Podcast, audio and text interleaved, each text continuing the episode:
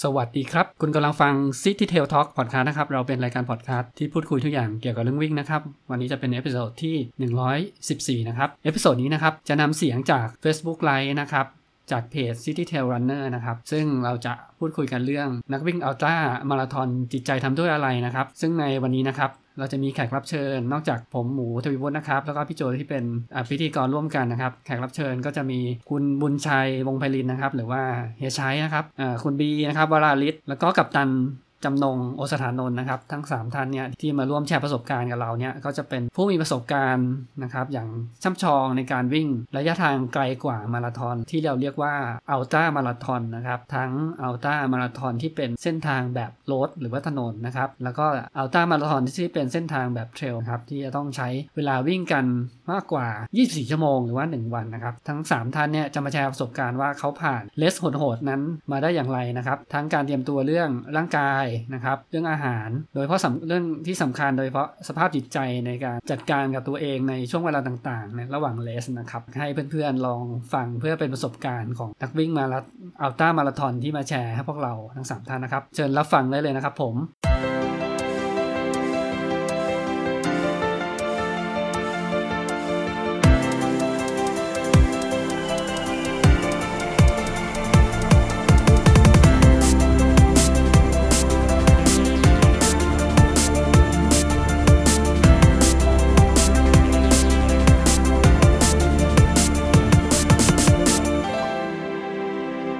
วัสดีครับผม สวัสดีครับผม วันนี้นะครับวันนี้นะครับ City City Tail Tail Facebook Live Facebook นะครับ Live นะครับ จะมาคุยจะมาคุยในหัวข้อวงสนทนาวงสนทนาวงสนทนา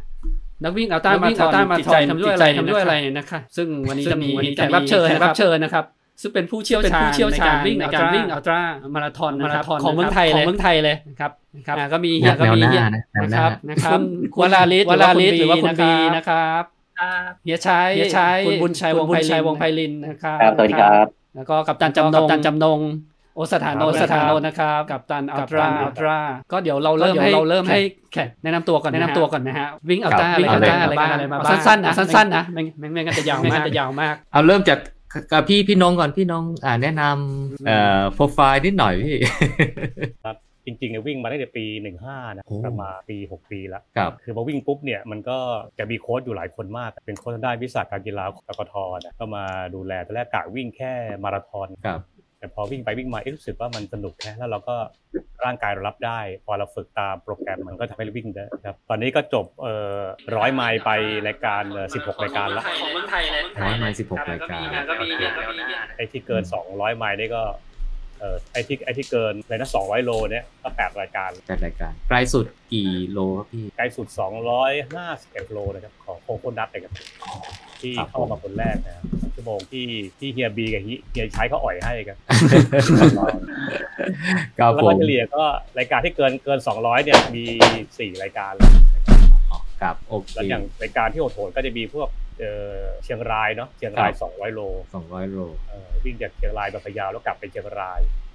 ครับอันนี้ถือว่าโหดวิ่งวิ่งแบบหมดเลยสนุกครับครับอะขอบคุณมากครับพี่อะบีบีแนะนำตัวหน่อยค่ะดีนะคะอยู่วงการวิ่งมาน่าจะประมาณแปดเนาะหัดวิ่งแรกๆเพื่อสุขภาพครับสุขภาพจริงๆเลย ประมาณว่าจะเป็นมนุษย์ออฟฟิศทำงานมาตลอดจนกระทั่งแบบ เอ้ยลองไปวิ่งสวนลุมดู ปรากฏว่าวิ่งตามน้องที่ออฟฟิศครับ ปรากฏว่าพอก็ถึงจุดนั้นก็เลยแบบ เอ้ย ก็เหมือนน่าจะเหมือนนักวิ่งทั่วไปมั้งครับ วิ่งห้าโล แล้วก็ขยับไปเป็นโลปล่อยรู้ตัวก็แบบ เราก็เริ่มมาเสพติดอันต้าครับวิ่งก็เริ่มเริ่มแรกเลยงานอันต้าจะเป็นห้าสิบโลครับ ก็เป็นโรงเรียนเกาหลีมั้งครับ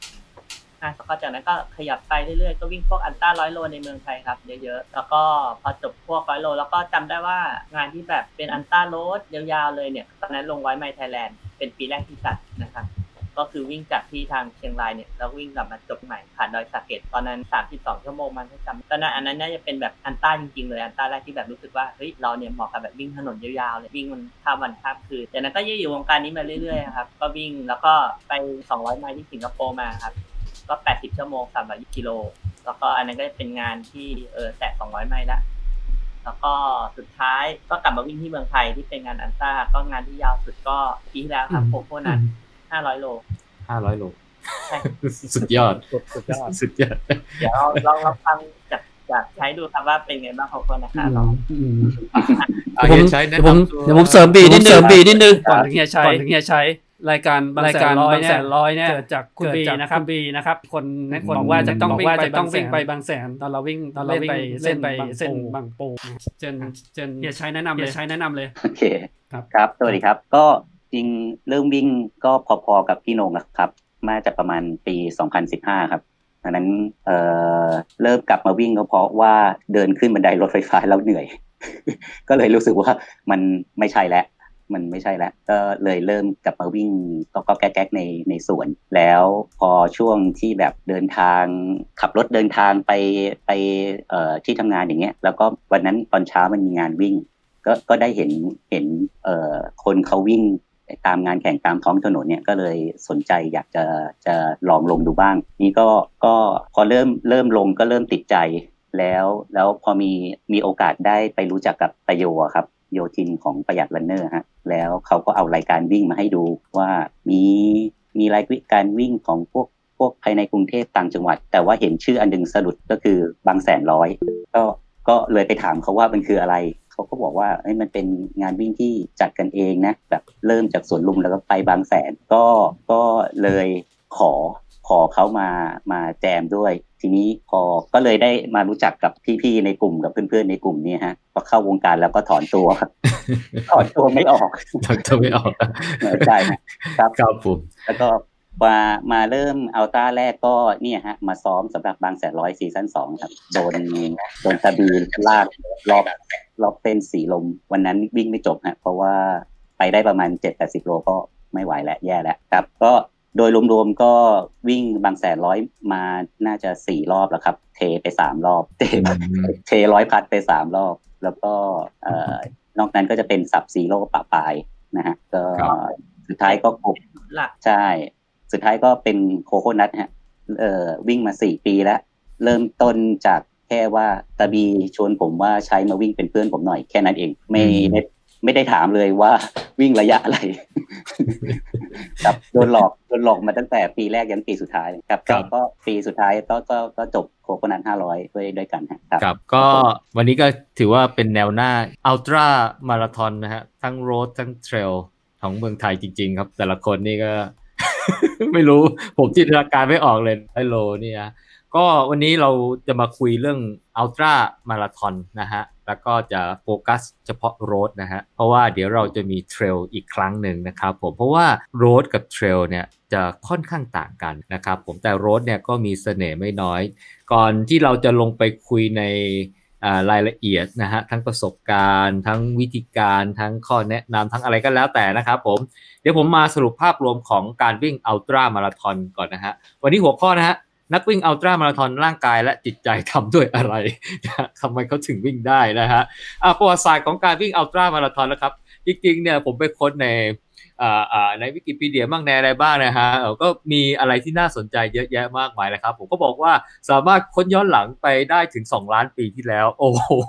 นะครับผมก็บอกว่าเพราะว่าเป็นเผ่าพันธุ์มนุษย์โฮโมเซเปียนนะครับผมเอ่อมีการพัฒนาการแล้วก็เริ่มต้นจากการสำรวจโลกครับไม่มีสิ่งรู้ล้าอะไรเลย คือดำรงชีวิตด้วยการวิ่งออกไปหาอาหารนะครับผม ไม่มีลิฟวงลิฟวิ่นอะไรไปวิ่งไปวิ่งกลับ ไม่รู้ดำรงชีวิตกันยังไง แต่ว่าทุกสิ่งทุกอย่างก็คือเพื่อความอยู่รอดของชีวิต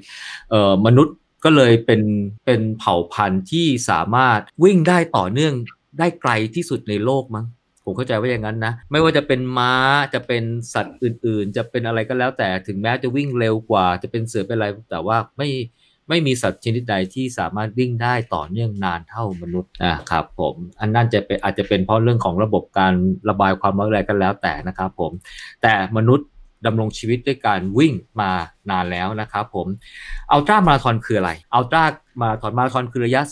42.195 กิโลเมตรใช่ไหมครับผม ultra คือระยะที่เกินกว่าระยะมาราธอนนะครับผมก็ ในการแข่งขันที่ผมไปดูที่เขาพยายามจะแบ่งรวบรวมออกมานะครับผมในการแข่งขันระยะอัลตร้ามาราธอนที่เป็น road เนี่ยนะครับผมก็จะมีการแข่งแบ่งเป็น 2 ประเภท ประเภทแรกคือการกำหนดระยะมาตายตัวเลย แล้วก็วิ่งจากจุดเริ่มต้นนะฮะ start line ฮะไปถึงเส้นเส้นชัยนะครับผมก็คล้ายๆกับเราแข่ง 10 โล 21 โล 42 โลนะฮะมีจุดสตาร์ทมีเส้นชัยนะฮะแต่ระยะเนี้ยก็จะเป็นระยะอะไรบ้าง 50 โล 100 โล 50 ไมล์100 ไมล์ก็จะเป็นเลขลงตัวประมาณนี้ หรือบางที่เขาก็อาจจะมีจุดสตาร์ทจุด finish ที่เป็นระหว่างเมืองนะฮะก็จะเป็นตัวเลขอาจจะไม่ได้เป็นตัวเลขลงตัวนะครับผมก็ก็สามารถก็จะมีเห็นอ่าที่เราเห็น เยอะแยะทั่วโลกนะครับผมประเภทที่2นะฮะไม่กำหนดระยะแต่กำหนดเวลาอะเช่นกำหนดเวลา 10 ชั่วโมง 24 ชั่วโมง 2 วัน 3 วันนะฮะแล้วก็ดูว่าใครวิ่งได้มากกว่ากันนะครับผมนะฮะอย่างเช่นถ้าเรารายการในเมืองไทยที่เราคุ้นเคยอย่างเช่นอัลตร้า10 ชั่วโมงฮะส่วนพลึกใช่ไหมครับผมใครวิ่งได้มากที่สุดคนนั้นก็ได้อันดับที่ 1 2 3ใส่ไล่ไปไป อันนี้ก็จะเป็นลักษณะของการแข่งขันโดยกำหนดเวลาแล้วหาผู้ที่วิ่งได้ระยะ สูงสุดนะครับผมแต่ก็มีบางรายการนะครับผมที่แต่อ่อแต่ว่าในในในการแข่งขันเนี่ยถ้าเป็นถึงแม้ว่าจะเป็นระยะที่เป็นกำหนดเวลาก็ตามเนี่ยก็จะมีรูทที่กำหนดให้วิ่ง เช่นวิ่งรอบสนามวิ่งรอบสวนสาธารณะ เพื่อที่จะบันทึกระยะทางที่สามารถที่จะมาจัดอันดับในการลงแข่งในการแข่งขันได้นะฮะแต่ปัจจุบันนี้ก็จะมีรายการนะครับผมที่อาจกำหนดเป็นเวลาเหมือนกัน แต่ก็ไม่ได้กำหนดเป็น เส้นทางที่เป็นกำหนดให้ก็คือวิ่งไปไหนก็ได้ แล้วก็ใช้เป็นนาฬิกา GPS อย่างเช่นที่เฮียใช้กับบีที่เล่าให้ฟังเมื่อกี้นี้นะฮะที่ไปวิ่งข้อโคโค่นัทนะครับ เดี๋ยวจะลงรายละเอียดว่าเออเขาวัดระยะทางกันยังไงอะไรยังไง ลักษณะแบบนี้เนี่ยก็จะมีหลายรายการให้ให้ให้ให้ลงแข่งขันอยู่เหมือนกันนะครับผมในสำหรับสถิติโลกนะครับผมอัลตรามาราธอนนะฮะจริงๆแล้วเนี่ยถ้าเป็นวงการวิ่งนะฮะไม่จะเป็นวิ่ง อ๋อในในในในแทร็กนะฮะวิ่งร้อยเมตรสองร้อยเมตรห้าร้อยเมตร อะไรก็แล้วแต่นะฮะหรือจะเป็นวิ่งสิบโลยี่สิบเอ็ดโลมาราธอนเนี่ยนะฮะเราจะได้ยินองค์กรหนึ่งชื่อ IAAF ใช่ไหมครับผมซึ่งเป็นอองค์กรระหว่างประเทศที่เขาจัดมาตรฐานในการแข่งขัน ถ้าเป็นเรื่องของอัลตร้ามาราธอนเนี่ยจะมีองค์กรหนึ่งเหมือนกันนะฮะชื่อ IAU International Association of Ultra Runners เขาบอกว่าองค์กรนี้ก็อยู่ภายใต้การสื่อของ IAF เหมือนกัน ก็คือก็อาจจะเป็นเรื่องของการจัดมาตรฐานเรื่องของการจัดอันดับโลกนะครับ ผมผมเข้าไปในเว็บไซต์วิกิพีเดียของอของอัลตรามาราธอนเนี่ยนะฮะแล้วเขาก็พูดถึง IAU แล้วเขาก็จะมีเรื่องของการบันทึก World Record ที่ IAU เนี่ยเขาบันทึกไว้ เพราะฉะนั้นแสดงว่าสนามนั้นอาจจะต้องมีมาตรฐานอะไรที่ที่สามารถจัดอันดับได้นะครับผมก็เขาบอกว่าถ้าเป็นระยะอัลตรามาราธอนเนื่องจากว่ามันมีหลายระยะไม่ได้กำหนดตายตัวนะฮะเขาก็เลยเก็บสถิติโลกมาเป็น ระยะต่างๆ เช่นระยะ 50 กิโลเมตรนะฮะเบอร์เรคคอร์ดอยู่ที่ 2 ชั่วโมง 43 นาที 43 วินาทีนะฮะลองคำนวณดูฮะวิ่งเร็วกว่าเราวิ่งมาราธอนอีกนะครับ ผมเอ่อทำได้ในปี 88 นะฮะ จากเซาท์แอฟริกา นะฮะ ถ้าร้อยไมล์นะฮะ 6 ชั่วโมง 9 นาทีฮะ เอ่อ เป็น เป็นโอ้หกชั่วโมง9นาทีวิ่งได้ร้อยไมล์นะฮะ ก็เอาเรื่องนะถ้าเป็นไม่ใช่พูดผิดร้อยกิโลนะฮะ 6 ชั่วโมง9นาที ถ้าเป็นร้อยไมล์นะฮะ 160 กิโลนะครับผม 11 ชั่วโมง 28 นาทีนะฮะ เอ่อ ทำได้โดยชาวรัสเซียนะครับผมทำได้ที่ลอนดอนนะไม่รู้งานไหนนะฮะ ถ้า 1,000 กิโลเมตรนะครับผมเป็นชาวกรีกนะครับ เป็นกรีซนะฮะทำไว้ที่ออสเตรเลียรายการอะไรไม่ทราบนะฮะ แล้วก็เมื่อกี้พันกิโลนะฮะ มีรายการพันไมล์เหมือนกันฮะ คนเดียวกันฮะ ชื่อเยนนิสนะฮะทำไว้ 10 วัน 10 ชั่วโมง 30 นาทีนะครับผม อ่า อันนี้ก็เป็น world record นะครับผมถ้าเป็นถ้าเป็นเมื่อกี้มันเป็นระยะทาง fix เป็นเวลาระยะทาง ถ้าเป็นเวลา 6 ชั่วโมงก็วิ่งได้ 97 กิโลเมตรอ่าอันนี้เป็นรายการแข่งประเภทที่ fix เวลานะฮะ12 ชั่วโมงนะฮะอ่าวิ่งได้ 163.7 กิโลเมตรนะครับผม 24 ชั่วโมง 1 วันนะฮะ 303 กิโลเมตร world record นะฮะ 2 วันนะฮะ 48 ชั่วโมง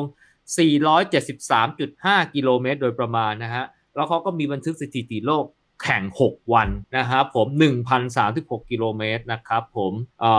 อันนี้ก็เป็นสถิติจาของชายนะ ของหญิงก็เหมือนกันหญิงนี่ก็ไม่น้อยหน้านะ 50 โลวิ่งได้ 3 ชั่วโมง 8 นาที 100 โลวิ่งได้ 6 ชั่วโมง 33 นาทีโหต่างกับชายก็แค่ 30 นาทีนะ100ไมล์12 ชั่วโมง 42 พันไมล์พันโล 7 วัน 16 ชั่วโมง พันไมล์12 วัน 14 ชั่วโมง 6 ชั่วโมงวิ่งได้ 85 โล 12 ชั่วโมงวิ่งได้ 149 โล 24 ชั่วโมง 262 โล 48 ชั่วโมง 397 โล 6 วันวิ่งได้ 883 โล คือกำลังจะบอกว่าเออตลาดไม่ใช่สิ วงการของอัลตร้านี่มันมีหลากหลาย ทั้งหลากหลายระยะเวลาหลากหลายวิธีการแข่งขันนะครับ ผมมีสถิติโลกที่น่าสนใจ ก็มีคนวิ่งอยู่ไม่น้อยนะฮะ มีสถิติโลกที่น่าสนใจอีกอันหนึงครับ ผมไปเก็บมานะฮะ วิ่งบน treadmill 24 ชั่วโมงนะฮะ 247 กิโลเมตรนะครับ ผมเป็นชื่ออ่านไม่ออกฮะ Edith Burles นะครับผมอ่าอาจจะไม่เมืองไทยยังไม่มีใครแข่งนะฮะผมแต่ว่าถ้าเป็น บน road นะครับ 24 ชั่วโมงนี่วิ่งได้ 303 โลนะฮะ แต่ถ้าเป็น treadmill เนี่ยก็คงจะเบื่อมากกว่ามั้งวิ่งได้แค่ 247 โล น้อยกว่าประมาณสัก 50 โลได้นะครับผมแต่ตัว IAU เองเนี่ยซึ่งเป็นองค์กรระหว่างประเทศเนี่ยที่มาจัดอันดับนู่นนี่นั่นเขาก็มีรายการแข่งเป็น World Championship เหมือนกันนะครับผมมีร้อยร้อยโล 50 โล 24 ชั่วโมงนะครับผมแล้วเขาก็จัดเทรลอะไรด้วยนะครับพวกเราไม่อาจจะไม่ได้รู้จักอะไรกันมากนะครับผมก็ก็มี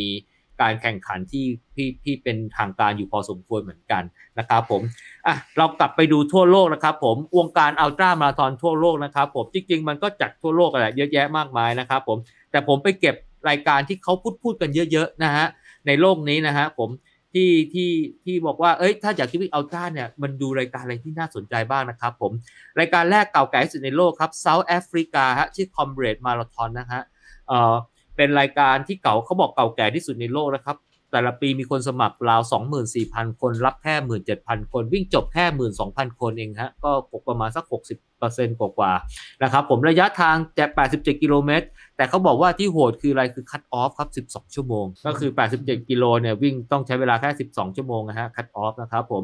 รายการนี้เนี่ยเอ่อเอ่อนักวิ่ง ultra นะฮะหมายมั่นปั้นมือที่จะไปลงแข่งก็คือ มีคนสนใจจากทั่วโลกนะจึงต้องจับไอตัวลอตโต้ด้วยนะครับผมรายการที่เรารู้จักดีนะครับ ผมเป็น Road Ultra นะฮะก็ที่ญี่ปุ่น Lake Saloma Ultra Marathon ฮะก็เป็นรายการที่เก่าแก่ที่สุดในญี่ปุ่นนะครับผมร้อยโลนะฮะวิ่งรอบเอ่อริมริมริมริมทะเลนะฮะริมรอบทะเลสาบนะครับผมชื่อ Lake Saloma นะครับในแต่ละปีมีจัดแข่ง 2 ระยะนะครับผมก็คือ 100 กิโลเมตร แล้วก็รู้สึกจะ 50 กิโลเมตรมั้งครับ ก็ 100 กิโลเมตรที่นี่ทำสถิติไว้ 6 ชั่วโมง 9 นาทีนะครับผมโอ้ก็เร็วเหมือนกันนะ เพราะว่าไอไอไอไอสถิติโลกมัน 6 ชั่วโมง 3 นาทีนะฮะโอ้นี่ก็เร็วแต่เป็นคนญี่ปุ่นนะฮะคนญี่ปุ่นนี่วิ่งเก่งเหมือนกันนะเนี่ยเออนะครับผมก็ก็เป็นรายการที่ที่ที่ที่หลายคนก็อยากไปนะฮะอืมแล้วก็มีรายการหนึ่งนะครับ ไป search ดูบอกว่าถ้าเป็น Ultra Road เนี่ยนะฮะรายการนี้จะโผล่ขึ้นมาในกับเกือบเกือบทุกเว็บไซต์เลยครับสปาร์ตาสปาร์ตาทรอนนะครับผมไม่รู้ผมออกเสียงถูกเปล่าฮะเขาบอกว่าเป็นรายการวิ่งที่รำลึกเอ่อของเรื่องราวของนายฟิลิปปิเดสนะฮะคนนี้นี่ชื่อคุ้นๆไหมครับจริงๆเรามีตำนานเขามีตำนานเรื่องของนายฟิลิปปิเดสเนี่ยอยู่อยู่หลายอยู่อยู่อยู่แบบเหมือนกับไม่ได้ตกไม่ได้ฟันธงว่าของใครถูกของใครผิดนะฮะแต่ที่เราจะได้ยินคุ้นๆเนี่ยที่เราได้ยินบ่อยๆคือนายฟิลิปปิเดสที่วิ่งจากทุ่งมาราธอนมาที่เอเธนส์เพื่อบอกชัยชนะของชาวกรีกที่มีเหนือเออชาวเปอร์เซียใช่ไหมครับผมพอพอบอกว่าเราชนะแล้วก็ขาดใจตายนะฮะก็เลยเป็นที่มาของการวิ่งมาราธอนจากเมืองอาจากทุ่งมาราธอนมาที่เอเธนนะครับผมก็บอกว่ารายการนี้เนี่ยเขาบอกว่าเป็นการระลึกถึงของนายคนนี้แหละ แต่นายคนนี้ไม่ได้วิ่งที่ทุ่งมาราธอนมาที่เอเธนเออวิ่งจากเออเออเออเมืองเอเอเธนนั้นไปขอความช่วยเหลือที่ กับชาวสปาร์ตานะครับที่เมืองสปาร์ตานะฮะโอ้โหรายการอันนี้ตำนานนี้โหดกว่านะครับเขาบอกว่าไอ้คนนี้เนี่ยนายฟิดิปปิดิสวิ่งถึง 246 กิโลเมตรเขาเลยจัดรายการชื่อ Spartathlon นะครับผมวิ่งขอความช่วยเหลือจากชาวสปาร์ตานะฮะ246 กิโลเมตรนะครับมีจุด cut off 75 จุดนะใช้เวลาต้องใช้เวลาไม่เกิน 36 ชั่วโมงนะครับโหดไหมฮะ36 ชั่วโมงก็เท่าไหร่ฮะ เกือบวันครึ่งอะวันครึ่งอะวิ่งได้ 246 กิโลเลยฮะคือต้องวิ่งหนีคั cut off ทุก 75 จุดนี่ก็ไม่ไหวเหมือนกันนะอ่าอ่าแต่ว่าแต่ละปีมีคนไปร่วมเยอะแยะมากมายนะครับ ที่กรีซนะครับผมใครสนใจนะฮะอ่ามาที่ฝั่งอเมริกาฮะฝั่งอเมริกาเนี่ยนะฮะอ่าที่ผมเพิ่ง search เจอเยอะๆเยอะๆจริงๆมันมีงาน ultra เยอะมากเลยนะครับผมมีอันหนึ่งชื่อ Badwater 135 นะครับ วิ่ง 135 กิโลเมตรจาก Death Valley ไปที่ Mount Whitney นะฮะ เป็นการวิ่ง ultra ที่เป็นแบบ road นะฮะผมแต่ว่ามี gain ถึงมีเก็บ gain ไปถึง 4,450 กิโลเมตร50 เมตรนะฮะไม่น้อยนะฮะอย่างกับวิ่ง trail นะครับผมแต่ผมไม่รู้ภูมิประเทศไอเป็นโจยังไงไอโจร้อยสามสิบห้าไมล์สิบห้าไมล์หรือปะเออร้อยสามสิบห้าไมล์พูดผิดร้อยสามสิบห้าไมล์สองร้อยสิบเจ็ดกิโลเมตรครับผมเอ่อรายการนี้คนวิ่งเยอะมากเหมือนกันนะครับผมก็ใครสนใจนะฮะ ไปตั้งเป็นเป้าไว้ Bad Water นะครับผมเอ่อน่าจะอยู่ที่ซานฟรานซิสโกแคลิฟอร์เนียนะครับอ่ารายการในอเมริกาที่น่าสนใจนะฮะ อันเนี้ยอาจจะไม่ดังฮะ แต่ผมว่ามันแปลก มันมันแปลกมากเลย มันแล้วมันน่าจะเป็นรายการที่ที่มันคงไม่ค่อยมีใครอยากจะไปวิ่งที่สุดมั้งไม่รู้เลยแต่ว่า แต่ว่าแต่ละปีเขาบอกว่ามีคนไปวิ่งเยอะเหมือนกันนะฮะ คือชื่อรายการสีชินมอยเซล Transcendence นะครับผมฟังชื่อมันดูประหลาดๆนะฮะ รายการนี้เนี่ยเป็นการวิ่ง 3,100 ไมล์ในเวลา 52 วันนะครับผมจัดครั้งแรกในปี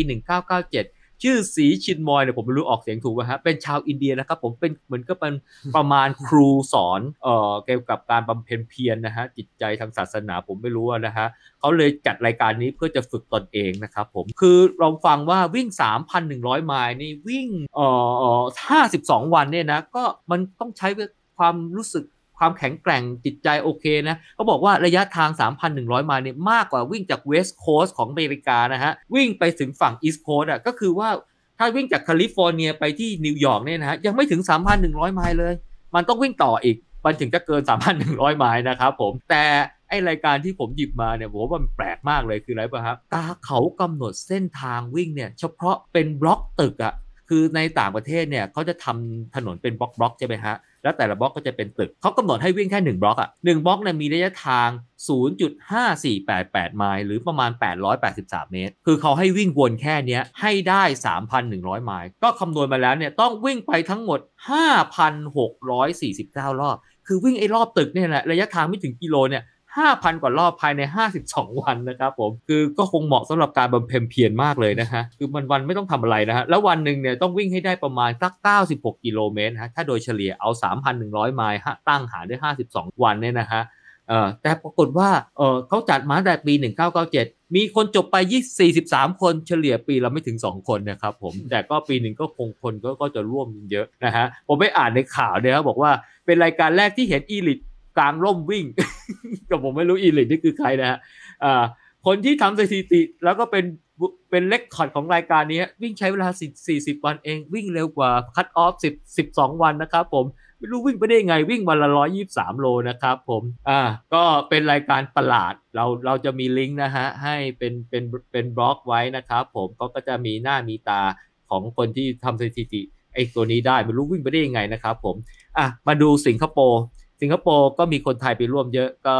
ชื่อรายการสิงคโปร์ 200 ไมล์อัลตร้าหลังๆ ไม่ค่อยได้ยินและสมัยก่อนได้ยินกันเยอะนะครับผมอะสุดท้ายแล้วกลับมาเมืองไทย เมืองไทยมีรายการอัลตร้าอะไรบ้างที่ผมไปรวบรวมมานะฮะเก่าเอ่อเก่าแก่สุดคืออะไรสวนพึกอัลตร้ามาราธอนนะครับ 10 ชั่วโมงนะฮะอ่ามีเมื่อก่อนมีเดอะมอลล์10 ชั่วโมงด้วยผมหลังๆไม่ค่อยเห็นละมี Ultra Park Run นะวิ่งตอนต้นปีนะครับผมที่สวนรถไฟใช่ไหมครับ มี Ocean to Ocean วิ่งจากระนองมาที่อะไรล่ะ มาที่ฝั่งอ่าวไทยแล้วก็วิ่งไปชุมพรใช่ไหมฮะแล้วก็วิ่งจากชุมพรวิ่ง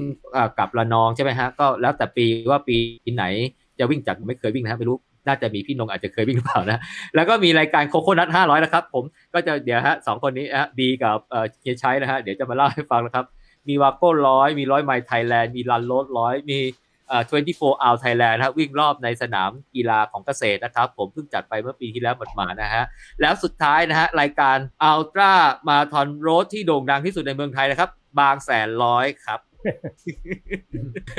อ่าก่อนก่อนจบไปแล้วครับผมมีสถิติที่น่าสนใจนะครับผมอ่านิดนึงก่อนที่เราจะมาฟังทุกท่านเล่าให้ฟังนะครับผมในนิสาน Runners World นะครับผมไปเก็บสถิติจากรายการอ้าวไม่ใช่สิ เขาบอกว่า มีเว็บไซต์อันหนึ่งครับ ชื่อ Run Repeat นะฮะร่วมกับ IAU นะครับเก็บรายการแข่งขันตั้งแต่ปี 1996 จนถึงปี 2018 นะฮะเกี่ยวกับรายการแข่งอัลตร้ามาราธอนล้วนๆนะครับผมได้สถิติที่น่าสนใจนะครับผมก็บอกว่าเป็นผู้ชายเนี่ยประมาณเออเป็นผู้หญิงดีกว่า เป็นผู้หญิงประมาณ 15%เอาท่านะฮะที่เหลือเป็นผู้ชายแล้วก็คงประมาณ 85%สัดส่วนนี้เนี่ยในปี 1996 กับปี 2018 เนี่ยไม่ต่างกันมาก ก็ราวๆ85%กับ15%ก็ก็ดีแล้วล่ะผู้หญิงไม่ควรจะวิ่งอัลตร้าเยอะนะ เออ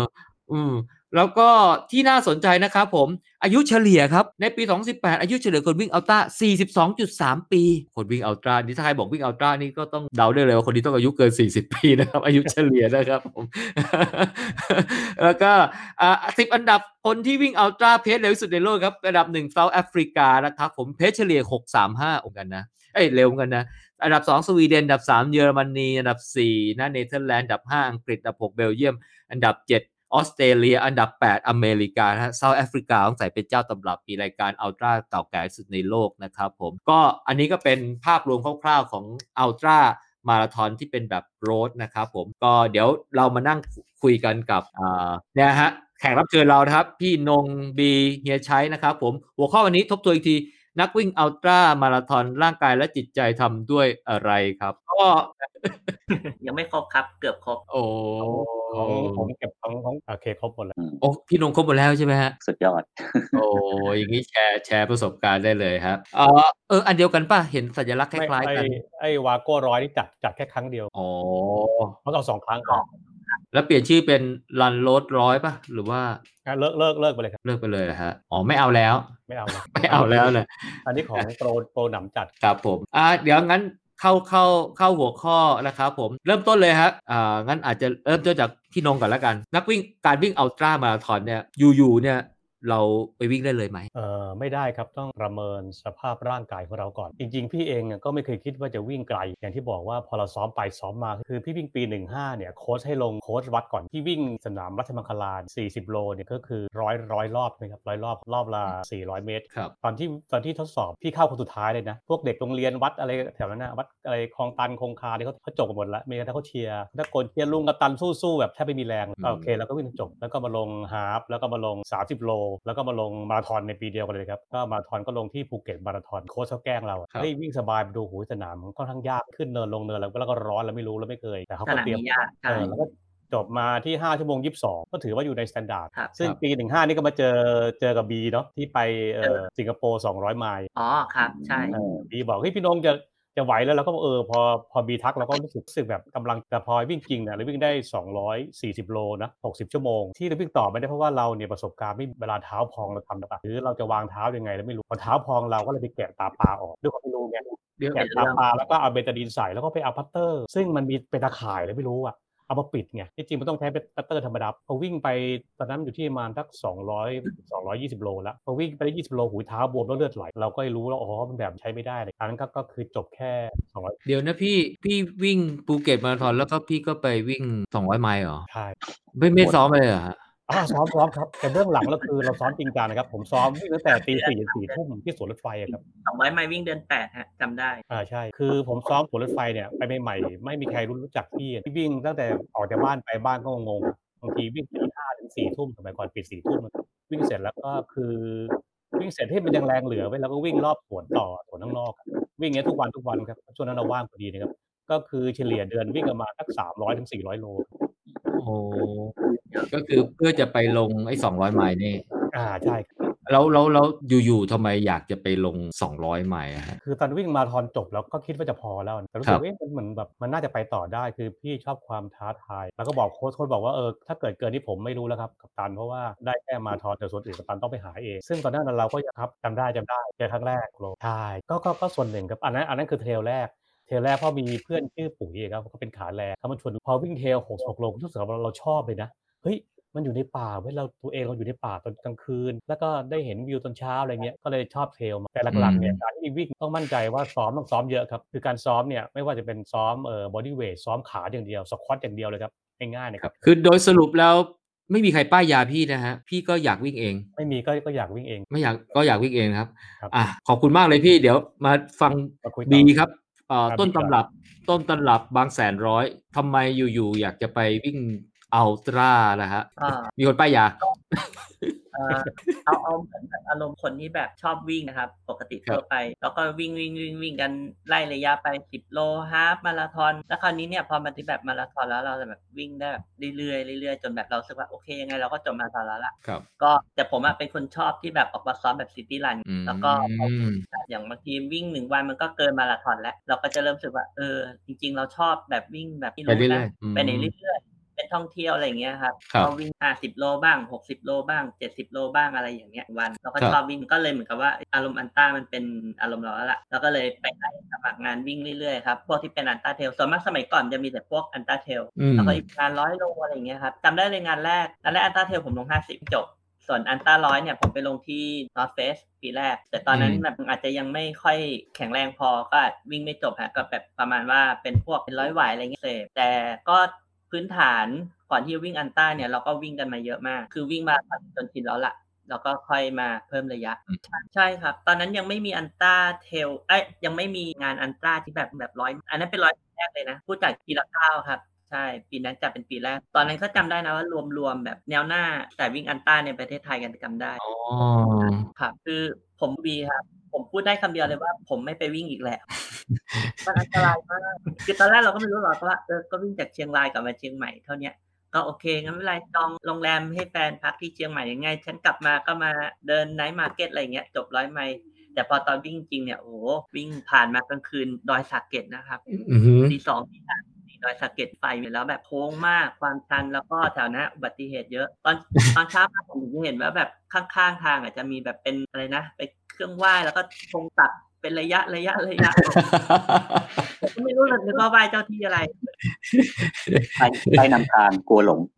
โอ้นี่ก็ถือว่าบีเป็นผู้บุกเบิกเลยเนี่ยนะตั้งแต่รายการแรกๆของเมืองไทยเลยเนี่ยผมว่าอืผมไปช่วง running boom มาเลยเหมือนกัน เห็นอืม ultra trail แบบค่อยๆ มีเยอะขึ้นสมัยก่อน ultra trail จะมีแค่เอ่อของ North Face North Face ร้อยแล้วก็ของ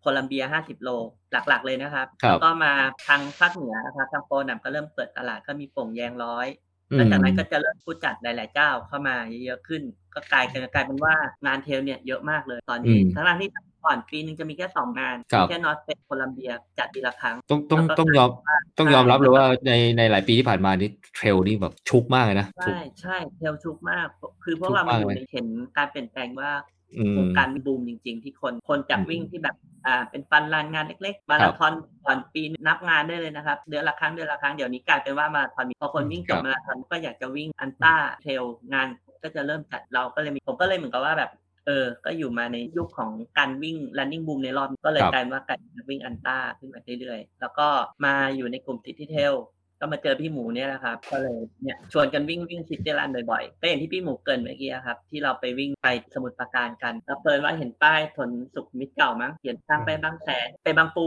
ครับ ใช่ใช่ใช่มีการจักรยานบางแสนจำไม่ได้ว่าบางแสนครับ อืมครับครับโอเค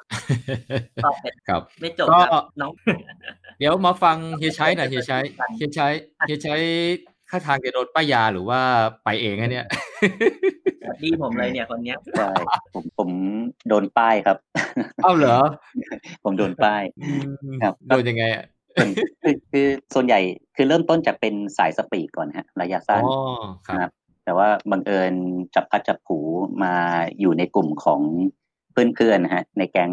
แก๊งประหยัดนะครับ ซึ่งพวกนั้นเนี่ยส่วนใหญ่เขาเป็นตั้งแต่ระยะกลางจนเป็นระยะไกลครับ แล้วก็จนแล้วก็พวกนี้คือคอนเนคชันฮะก็ยาวมาจนมาเจอเนี่ยฮะแก๊งพี่หมูแก๊งกระบีพี่นงครับอืมพอเริ่มเริ่มเข้าวงการแรกบางแสนร้อยแล้วก็หลังจากนั้นก็ก็ออกไม่ได้เลยฮะ ก็ยาวๆไปก็ยาวๆไปครับยาวๆไป วิ่งวิ่งไกลสุดกี่โลเนี่ยห้าร้อยโลกับบีใช่ไหมใช่ฮะไกลอันนั้นไกลสุดแล้วครับ เป็นระยะที่เกินจินตนาการ จริงๆเอ่อห้าวันกับอีกแปดชั่วโมงครับห้าวันคที่รับแปดครับ คือจริง ๆ เราเราคุยกันว่าเราจะหยุดกันที่ที่สองร้อยไมล์แล้ว ตอนปีที่สามนะซึ่งก็คือคิดว่ามันมันเป็นจุดกำเนิดตั้งแต่ที่ตาบีพูดในปี 2015 ครับว่าเออเนี่ยมันจะมี งานวิ่ง 200 ไมล์ของสิงคโปร์นะ แล้วก็แบบโอ้โหดูดูมันแบบค่อนข้างจะยิ่งใหญ่อะแล้วก็เป็นเขาเรียกอะไรเป็นเป็นหนึ่งในฝันที่แบบจุดประกายเลยมาเรื่อยๆเรื่อยๆก็ก็จนวันหนึ่งที่เขามีจัดโคโคนัทแล้วเขาก็คิดว่าจะจัด 200 ไมล์ก็เลย อยากจะลองดูสักครั้งหนึ่งครับนะแต่แต่สุดท้าย 200 ไมล์ไม่จบนะ ผมผมวิ่งไม่จบคนใช่ ผมวิ่งไม่จบคนเดียวหลับครับแล้วก็อ่าตื่นตื่นมาเจอกาแฟขาแข็งอีกเรียบร้อยผมผมไปซื้อกาแฟเซเว่นให้ซื้อผิดสูตรพอใช้เอาเหรอไปปุ๊บซื้อผิวิ่ดงสูตรไม่ออกเลย ผมดูดไปได้ครึ่งแก้ว วิ่งมาดีๆ ไปได้ไม่เกินร้อยเมตรขาแข็งขาแข็งตายตายที่สามร้อยเก้าเก้ากิโลครับพอแล้วแล้วมีกลับไปล้างตาป่ะก็ใช่ใช่ปีถัดมาทเนศเขา เขาเอ่อจัดโคโคนัทห้าร้อยฮะเขาเขาบอกว่าจะจัดเป็นปีสุดท้ายครับอ๋อเป็นครั้งแรกนะครับใช่คือยังยังยังไม่ทันพ้นอาทิตย์เลยมั้งเนอะก็นัดกันต่อนัดกันต่อแล้วกันต่อครับอืมครับก็โอ้โหโชคโชนนะแต่ละคนเนี่ยนะฮะถามตัวผมเองนะเอ่อวิ่งอัลตร้าครั้งแรกก็ไอ้บางแสนเนี่ยแหละ แล้วก็แล้วก็หลวมตัวอีกครั้งหนึ่งแต่เป็นอัลต a าเทรลนะ ก็คือไปฮ่องกงร้อย แล้วหลังจากนั้นปิดฉากครับ ปิดฉากไม่เอาแล้วไม่เอาแล้วเออแต่อ๋เราอใช้เออเออเออเออแต่นาวสีเออเออเออพอดีมันเห็นตัวเลขร้อยโลอะไรเงี้ยก็อยากจะแบบว่าเออถ้าร้อยโลก็เคยบ้างแต่แต่นาวสีก็แค่หกสิบเศษเศษๆนะหกสิบเศษเศษๆแค่นั้นเองแล้วก็ไม่ไม่ได้ไปรายการอื่นอีกเลย อืมเอามาถามดีกว่า คืออัลตร้าเนี่ยมันเป็นการแข่งการวิ่งที่มันเกินระยะมาราธอนนะ เพราะฉะนั้นเอ่อเอาเรื่องของร่างกายก่อนร่างกาย เตรียมเตรียมกันอย่างไรเนี่ยเอ่ออ่าอ่าอ่าเริ่มจากอะเริ่มจากบีก่อนก็ได้ครับผมในการที่จะลงอัลตร้าแต่ละครั้งเนี่ยคิดว่าถ้านักวิ่งเพื่อนๆที่สนใจอยากจะวิ่งอัลตร้าเนี่ยต้องเตรียมร่างกายอย่างไรถึงจะควรจะไปวิ่งอัลตร้าได้อืมก็พื้นฐานเลยเนี่ยจริงๆ ถ้าเกิดนักวิ่งที่อยู่ในวงการอันตราโดยการแบบรู้รู้จัก เราจะรู้เลยนะครับว่าจริงๆแต่ละแต่ละคนฐานดีกันอืม คือทุกคนอะเป็นนักวิ่งที่แบบวิ่งฟูลได้อยู่แล้วครับ โดยที่แบบหากับร่างกายคือตารางซ้อมทุกคนเนี่ยเขาซ้อมกันมาแบบทำให้สามารถที่จะวิ่งฟูลได้ จริง ๆ ทุกคนอาจจะไม่รู้ตัวหรอกแต่ผมเชื่อว่าเขาวิ่งได้ทุกวีคอยู่แล้ว อืมร่างกายเขาสามารถที่จะ recover ได้ง่าย คราวนี้เนี่ยจะถามว่าเตรียมพร้อมร่างกายงานวิ่งอันต้าเนี่ยอะผมพูดในสิ่งที่ผมถนัดนะ โดยเฉพาะงานที่แบบ พวกอันต้าวิ่งข้ามคืน ข้ามวันข้ามคืน 2 วัน เรื่องของการ recover ร่างกาย มันส่วนมาก ถ้าเกิดคนที่แบบเป็นสายสปรินต์มาวิ่งจบหนึ่งงานแล้วแบบคือจบแล้วร่างพังแล้วแบบมันไปต่อไม่ได้ไงมันไม่เหมือนแบบอันต้าที่ว่ามันเป็นทางที่ว่าคนจะต้องเมนเทนร่างกายอืมคือมันคุณจะต้องคิดล่วงหน้าว่า คุณจะวิ่งจบ160โลเนี่ยคุณต้องวางแผนร่างกายไอ้ความครับแข็งเป็นพื้นฐาน แต่ว่าคุณจะรู้ว่าโอเค คุณเร่งได้แค่ได้แค่ไหน คุณต้องทดสอบร่างกายคุณมาเรื่อยๆเรื่อยๆอย่างผมรู้ว่าถ้า10ชั่วโมง ผมลอง6 60 กิโลอาจจะอีซี่ร่างกาย ถ้าวิ่ง 70 กิโลหรือ 80 กิโล 10 ชั่วโมงเนี่ยปุ๊บผมรู้แล้วร่างกายมันเริ่มเครียดแล้วนะ ถ้าเราจะไปต่อจาก 80 กิโลให้เป็น 160 โลเนี่ยร่างกายเราจะไหวไม่ไหวต้องทดสอบร่างกาย แต่ตอนซ้อมเนี่ยต้องต้องซ้อมกี่กิโลอะหมายต้องแต่แต่ละสัปดาห์จะต้องวิ่งให้ได้เท่าไหร่มีมีสูตรไหมหรือว่าเคยซ้อมแบบไหนอะถ้าถามผมตอนนี้ผมไม่มีสูตรแล้วเหรอแต่เอาถ้าเอาถามไม่ไม่เอาตอนตอนแรก ๆ ตอนแรกๆๆ ตอนแรก ๆ เลยก่อนที่เอาเอาก่อนลงอัลตร้าครั้งแรกเนี่ยซ้อมยังไงอ่าเผื่อเป็นแนวทางครัเอาบเอาเอาไงดี ถ้าเอามาราธอนเอาเอาเอาแต่มาราธอนก่อนนะ ผมซ้อมตามก็คืคอรับคุณต้องคนสามสิบโลสักสามครั้งอะไรเงี้ยอ่าตามสองโลอะถ้าวิ่งวิ่งอันต้าวิ่งอย่างอันต้าแรกห้าสิบโล ผมก็วิ่งจริงนะห้าสิบโล แต่ผมไม่ได้ฟิกเวลาอ่าผมต้องการให้เรารู้ว่าร่างกายเราเนี่ยวิ่งถึงห้าสิบโลอะไรบ้างสภาพไหน ถ้าเราวิ่งด้วยความเร็วครับเป็นอืมสูตรของนะ ถ้าวิ่งร้อยโลใช่อันนั้นอันนั้นตอนที่ไปสิงคโปร์สิงคโปร์ไมล์อะอืมเรา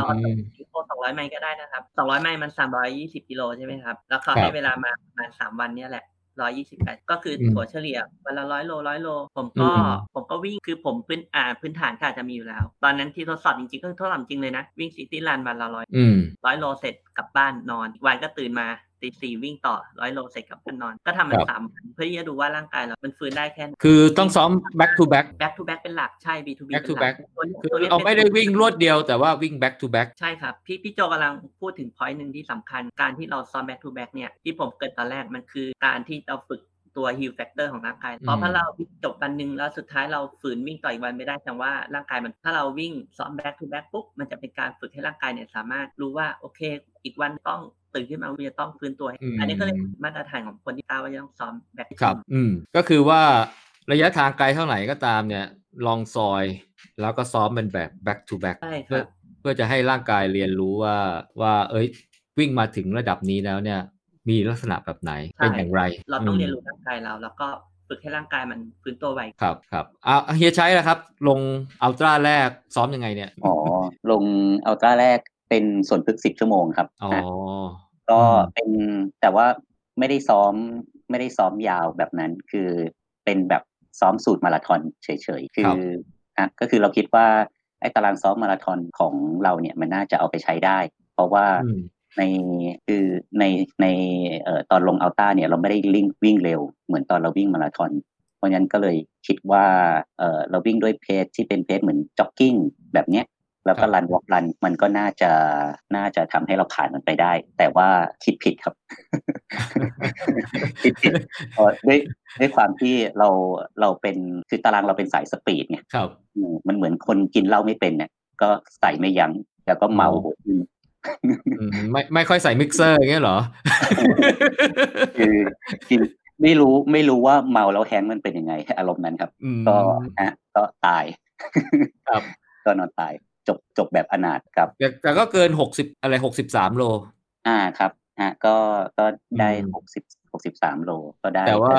แต่ว่าแต่ไม่อะแต่แต่เจ็บจบจบแบบเจ็บครับจบแบบเจ็บครับอืมก็สรุปว่าซ้อมแบบมาราธอนก็ไม่น่าจะพอ คือ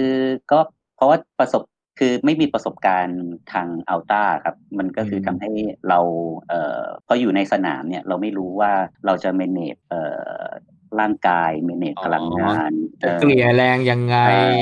จะใช้ใช่เพสอะไรดีที่ทำให้วิ่งได้ต่อเนื่องเป็นระยะนาทางระยะยะเวลานานๆเลยใช่ไหมฮะใช่โอ้ยวางแผนก่อนซ้อมอย่างดีเลยเอ้ยก่อนแข่งอย่างดีเลยครับ ว่าส่วนอืมลึกใช่ไหมงั้นเดี๋ยวเราเอาจบสับโฟให้ได้ก่อนที่แดดจะออกเลยประมาณอย่างเงี้ยแล้วก็เดี๋ยวก็เดี๋ยวก็ค่อยๆค่อยๆจ็อกไปปรากฝึฏกไปสว่าปีดอืมใช่ปรปรากฏว่าจบฟูลปุ๊บนอนตาย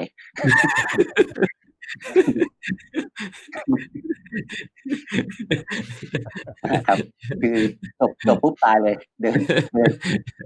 เดินก็ยังลำบากเลยฮะอืมครับอืมก็แรกแรกแรกที่ที่ที่เริ่มเข้ามาในโลกอัลต้าก็จะอย่างเงี้ยฮะก็จะมีปัญหาเรื่องไม่ไม่ฝังร่างกายตัวเอง ไม่ไม่เข้าใจครับ แล้วก็ เมเนจเกียร์แรงแล้วก็ฟื้นตัวก็ก็ไม่ดีครับแล้วรายการสองเตรียมตัวเพิ่มเติมไหมฮะก็ได้ได้ประสบการณ์มาจากที่วิ่งบางแสนร้อยเนี่ยครับรันวอล์กรันอ๋อก็คือฟังฟังก็ดูเหมือนง่ายนะฮะแต่มาโดนพี่หมูลากตรงพญาสัจจา แล้วก็นู่นฮะสามเจ้าสามเจ้านาจาจนไอ้เส้นเรียบ บางกันแสนนะครับ ก็คือเขา ถ้าไม่ไม่มีไม่เจอเวิร์กช็อปก็ไม่เข้าใจครับแต่แต่กว่าแต่กว่าจะตกผลึกนะครับ แต่กว่าจะตกผลึกว่ารันวอล์กรันยังไงถึงถึงทำให้ให้เราวิ่งเป็นอมตะได้เนี่ยก็ก็ครับจนโคโคโคนัทนะจะบีบว่าไหมอืมจนใช่จนโคโคนัทโคโคนัทจริงๆนะครับแม้แม้แต่ว่าไอ้โคโคนัทไอ้สามปีก่อนหน้านั้นเนี่ยก็คุยกันนะว่า จะต้องวิ่งให้ล่างสดนะจะต้องเมเนจไม่ให้เจ็บนะจะต้องถ้ามันขาดอะไรเราก็ต้องเติมให้ทันเราก็รันวอล์กรันไป ยังสามปีก็จบแบบคืนนะครับคืนทั้งสามปีเลยใช่